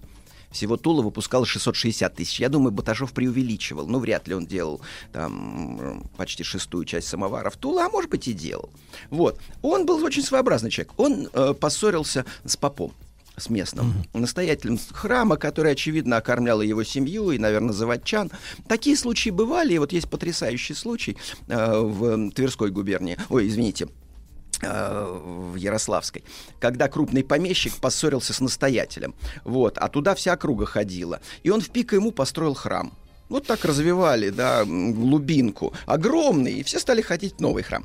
А этот Степан Баташёв, он заказал точно такую же коляску, купил таких же точно лошадей, как у, вот, у настоятеля храма, с которым он поссорился. Да. Одел точно так же его кучера. Своего кучера одел точно так же. Вот, и каждый день приказал ему каждый день всю ночь стоять возле публичного дома, самого крупного в Туле. Поэтому, что говорить про логику? В Туле много анекдотов, но главное, что они при этом не забывали делом заниматься. И город, он такой деловой. Да, да. Информационная война. Может быть, тогда объясните нашим современникам, да, почему Владимир Ильич, так сказать, к Туле по-особенному относился, да, потому что есть цитата, да, о том, что там вот, и, как у нас принято, как бы, если конец цитаты не нравится, то как бы ее отрезают, да, и становится все прилично. Из серии как о мертвых либо хорошо, либо ничего. На самом деле ничего, кроме правды, да, но да, вот, конец не всем нравится, тем, которые нехорошие. Вот, соответственно, а там как? Трудно переоценить, вольный перевод, да, трудно переоценить значение Тулы для русской революции. И вот это чик, и вот это висит. А потом дальше, но люди там не те. Ну, я могу только пошутить, что он каждый день, как минимум, когда брился, подходил к зеркалу, а известно, что Лев Николаевич Толстой — это зеркало русской революции. И он его сразу вспоминал, да? Не знаю, я не знаю почему, наверное, там какие-то были, я же не историк Тулы, да, я такой проезжающий с Москвы журналист, но я фильм о Туле снимал, и, в общем, я вообще туляк. Мой прапрадед... Ну, это уже козырь. Это мой прапрадед был конюхом у Льва Николаевича Толстого. Это семейное предание. Ну, у нас все там туляки по одной линии. Но вот им было приятно вот так вот говорить. Поэтому... Конюх — это начальник гаража. На минуточку. Это шталмейстер, да. Но когда я не раз сидел за столом с потомками Толстого, я как-то об этом не говорил. У них своя гордость, у нас, у рабочих людей, своя. Вот.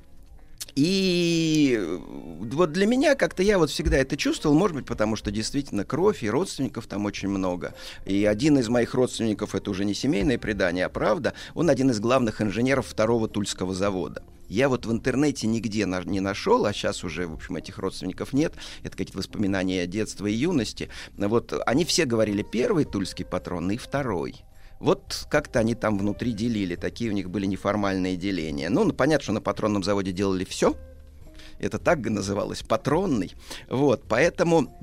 И вот он был один из главных инженеров, и еще мне рассказывал, когда вот все рухнуло в 90-е, он возил на приемку образцы оружия в Москву, ну, я не знаю, в штабы генералам или на какие-то полигоны, или в какие-то институты. Ну, в общем, они что-то новое делали, это новые образцы, надо было показывать. И он говорит, все рухнуло. Я в свою «Волгу» в багажник клал и вез. И никто ничего. Один, да. Ну, время такое было.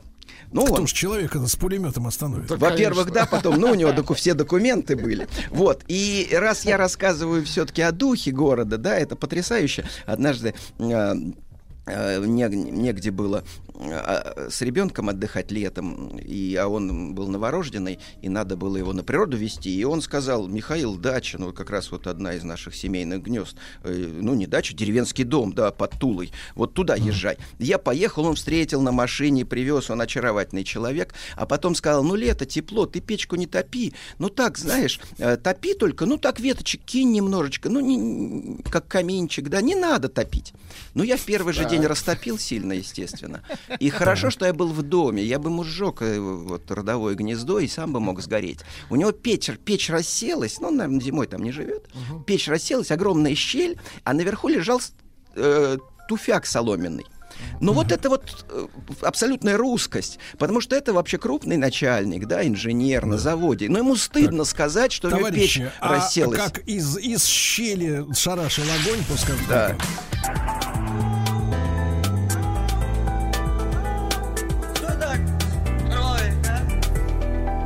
Черты города.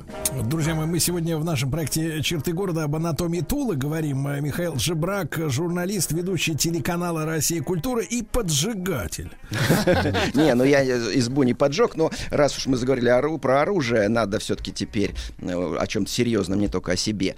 Смотрите, в 1810 году какому-то из чиновников, ну как в левше бы сказали, графу Кисельвроде, вот, ему подарили пистолет в Туле, который весил 13 граммов, а уже в 30...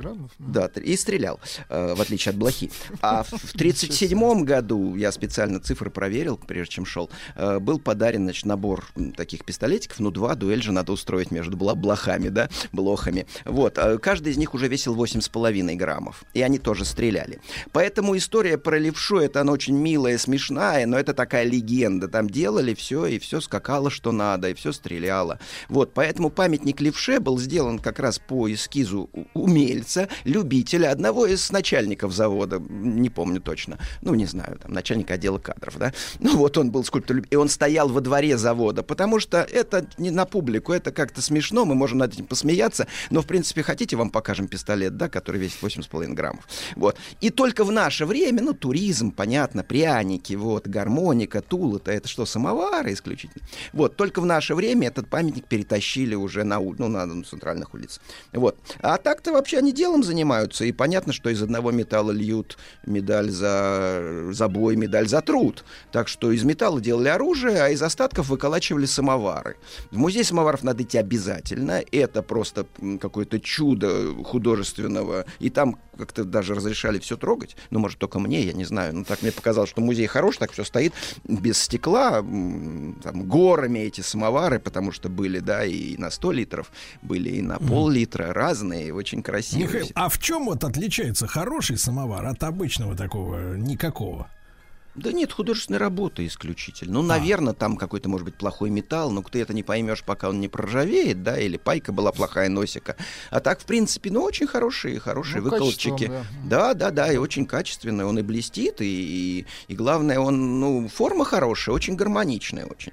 Очень хороший художественный музей с прекрасной коллекцией. Вот, так что там есть вообще что посмотреть, и главное, что в Тулу вот выходишь на Центральную площадь, ну, там, где райком, да, раньше был, а сейчас он там же, только по-другому называется, но уже рядом стоит центральная какая-то инна-гостиница. Вот. И там с этой площади ты видишь 4 огромные церкви. 2 вот прямо на площади, ну, в советское время они были заняты учреждениями, и 2 в Кремле. Ну, стена не очень высокая, и за гобелиновскими у нас все итальянцы строили, проектировали, да, итальянские инженеры. Это те же самые, да, те же самые проекты, что и Кремль, и Коломна, и Зарайск. Вот. И стена не очень высокая, и 2 храма видны. В одном из них был музей оружия, как положено, в Туле. В другом — краеведческий музей. Сейчас они работают. А колокольню в советское время снесли. Вот колокольня Высица, и, конечно, сразу доминанта, потому что она по оси главной улицы, и, конечно, Тула сразу заиграла. Это стало очень здорово. И очень приятно, что там есть такой музей, о котором никто, естественно, не знает, но кто-то до него доходит. Вот. Викентий Вересаев, он туляк, он врач, получивший сначала образование одно, потом уже в Дербском университете медицинское образование. Он сын местного доктора, причем не просто доктора, основателя больницы. Его настоящая фамилия Смидович. Поэтому много там историй. Он очень хороший был, отец его доктор. Но главное, такая для меня запомнилась, что как-то он ехал, а Тула-то она темная была, ну и как все города. И 3 остановили его дрожки. Лихих. 3 очень удобно. Один под усы схватил, а 2 с 2 сторон к тебе подошли и уже шубу стали снимать. А что тянуть-то? И вдруг при свете луны увидели доктора Смидовича. А они не просто извинялись, они вообще не знали, как провалиться сквозь землю. Довезли его, естественно, до до его дома. Сказали, что с тех пор его охранять будут, потому что он бедных лечил бесплатно, и, может быть, и их детей, там, жен тоже лечил. Вообще был очень достойный человек. И его сын не просто хороший писатель, тоже очень достойный доктор. Вот он... Какие замечательные в Туле грабители, а? Угу. Да, они культурные, да. Они докторов знают. Культурные грабители. Вот, и для меня тоже важно, что Вересаева приглашали на 100 рублей в месяц. Хорошие деньги. Вот. Ну и практика еще может быть. Домашним доктором к Толстому. Ну, рядом. Угу. Он подумал, что Лев Николаевич медицину не уважает. Он сам тоже, знаете, так как-то понимал, что не все медицина может. У него был любимый анекдот. 2 фельдшера встречаются, и один к другому говорит: слушай, ты что-то плохо выглядишь, давай пульс померяй. Он говорит: да брось, мы же знаем, что пульса не существует. То есть они были такие, знаете, интеллигенты, да, они были такие циники, интеллигенты, и он понял, что Николаевич не будет его слушаться. Он понял, что граф не будет его слушаться, а потом ему скажут, что не уберег. И он сказал: извините, такая ответственность, не возьмусь. Не захотел брать ответственность. Я вот, когда бывал у графа, потом писателю писателя, ну, тоже, знаете, доктором, тоже нехорошо. Турник видел у графа, представляете? Турник. Так это не его, это охраны. Он в Тулу пешком ходил, что там, чуть больше 10 километров. Нет, граф был такой очень крепенький, да. Такая вот, да, история. Да. Так что в Туле действительно, я не говорю, что это какой-то шедевральный архитектурный город, но он структурирован, и там очень много интересного, и поверхностно просто, пожалуйста, вот музей гармоник, вот самовар, ну и, понятно, пряник. А если чуть копнуть, так и... Тоже есть о чем подумать и поговорить. Да, но там шикарный музей оружия. Новый, в форме шлема. И это хорошая задумка. Да. Шлем все-таки защитное вооружение, и поэтому сделать его в форме шлема. А рядом голый по пояс Демидов. Я сначала как-то удивился, что он такой голый. Ну, вроде... интересно. Да. Памятник Демидову по пояс голый. Ну, вроде у нас климат-то не тот. А потом подумал, что его покровителя Петра, его же лепили всегда как античного героя. А вот перед ним Гефест, античный бог. Понятно. Демидов наш Гефест. Так, а снизу? А снизу постамент. Его такой, его бюстом. Ограничились бюстом. Как говорят у нас, так сказать, в деревне, как бы он как бы вылазит из постамента. То есть он такой греческий герой. Нет, понимаете, кузнецу руки нужны. а все остальное это уже частное. Да, это не важно. Вот, потому что Петр Первый тоже, когда он Демидова посетил во второй раз, он уже заказ оставил, тот хорошо сделал, потом пошли серьезные уже заказы, расширения. Он, когда второй раз к нему приехал по обещанию, то Демидов его поднес кубок, тот отпил, а там очень дорогое вино, но то, которое Демидов мог достать самое дорогое. Вот, Петр выплюнул и в ухо ему дал. Он говорит, не по чину подаешь. Тот оправился и водки налил. Потому что ты кто? Ты купец? Ты водку мне подавай. А вино пусть мои бояре пьют. Друзья, вот. Михаил Жебрак. Так что Тула по чину берет. Ведущий телеканала «Россия. Культура». От Тулы немножко поговорили. Спасибо.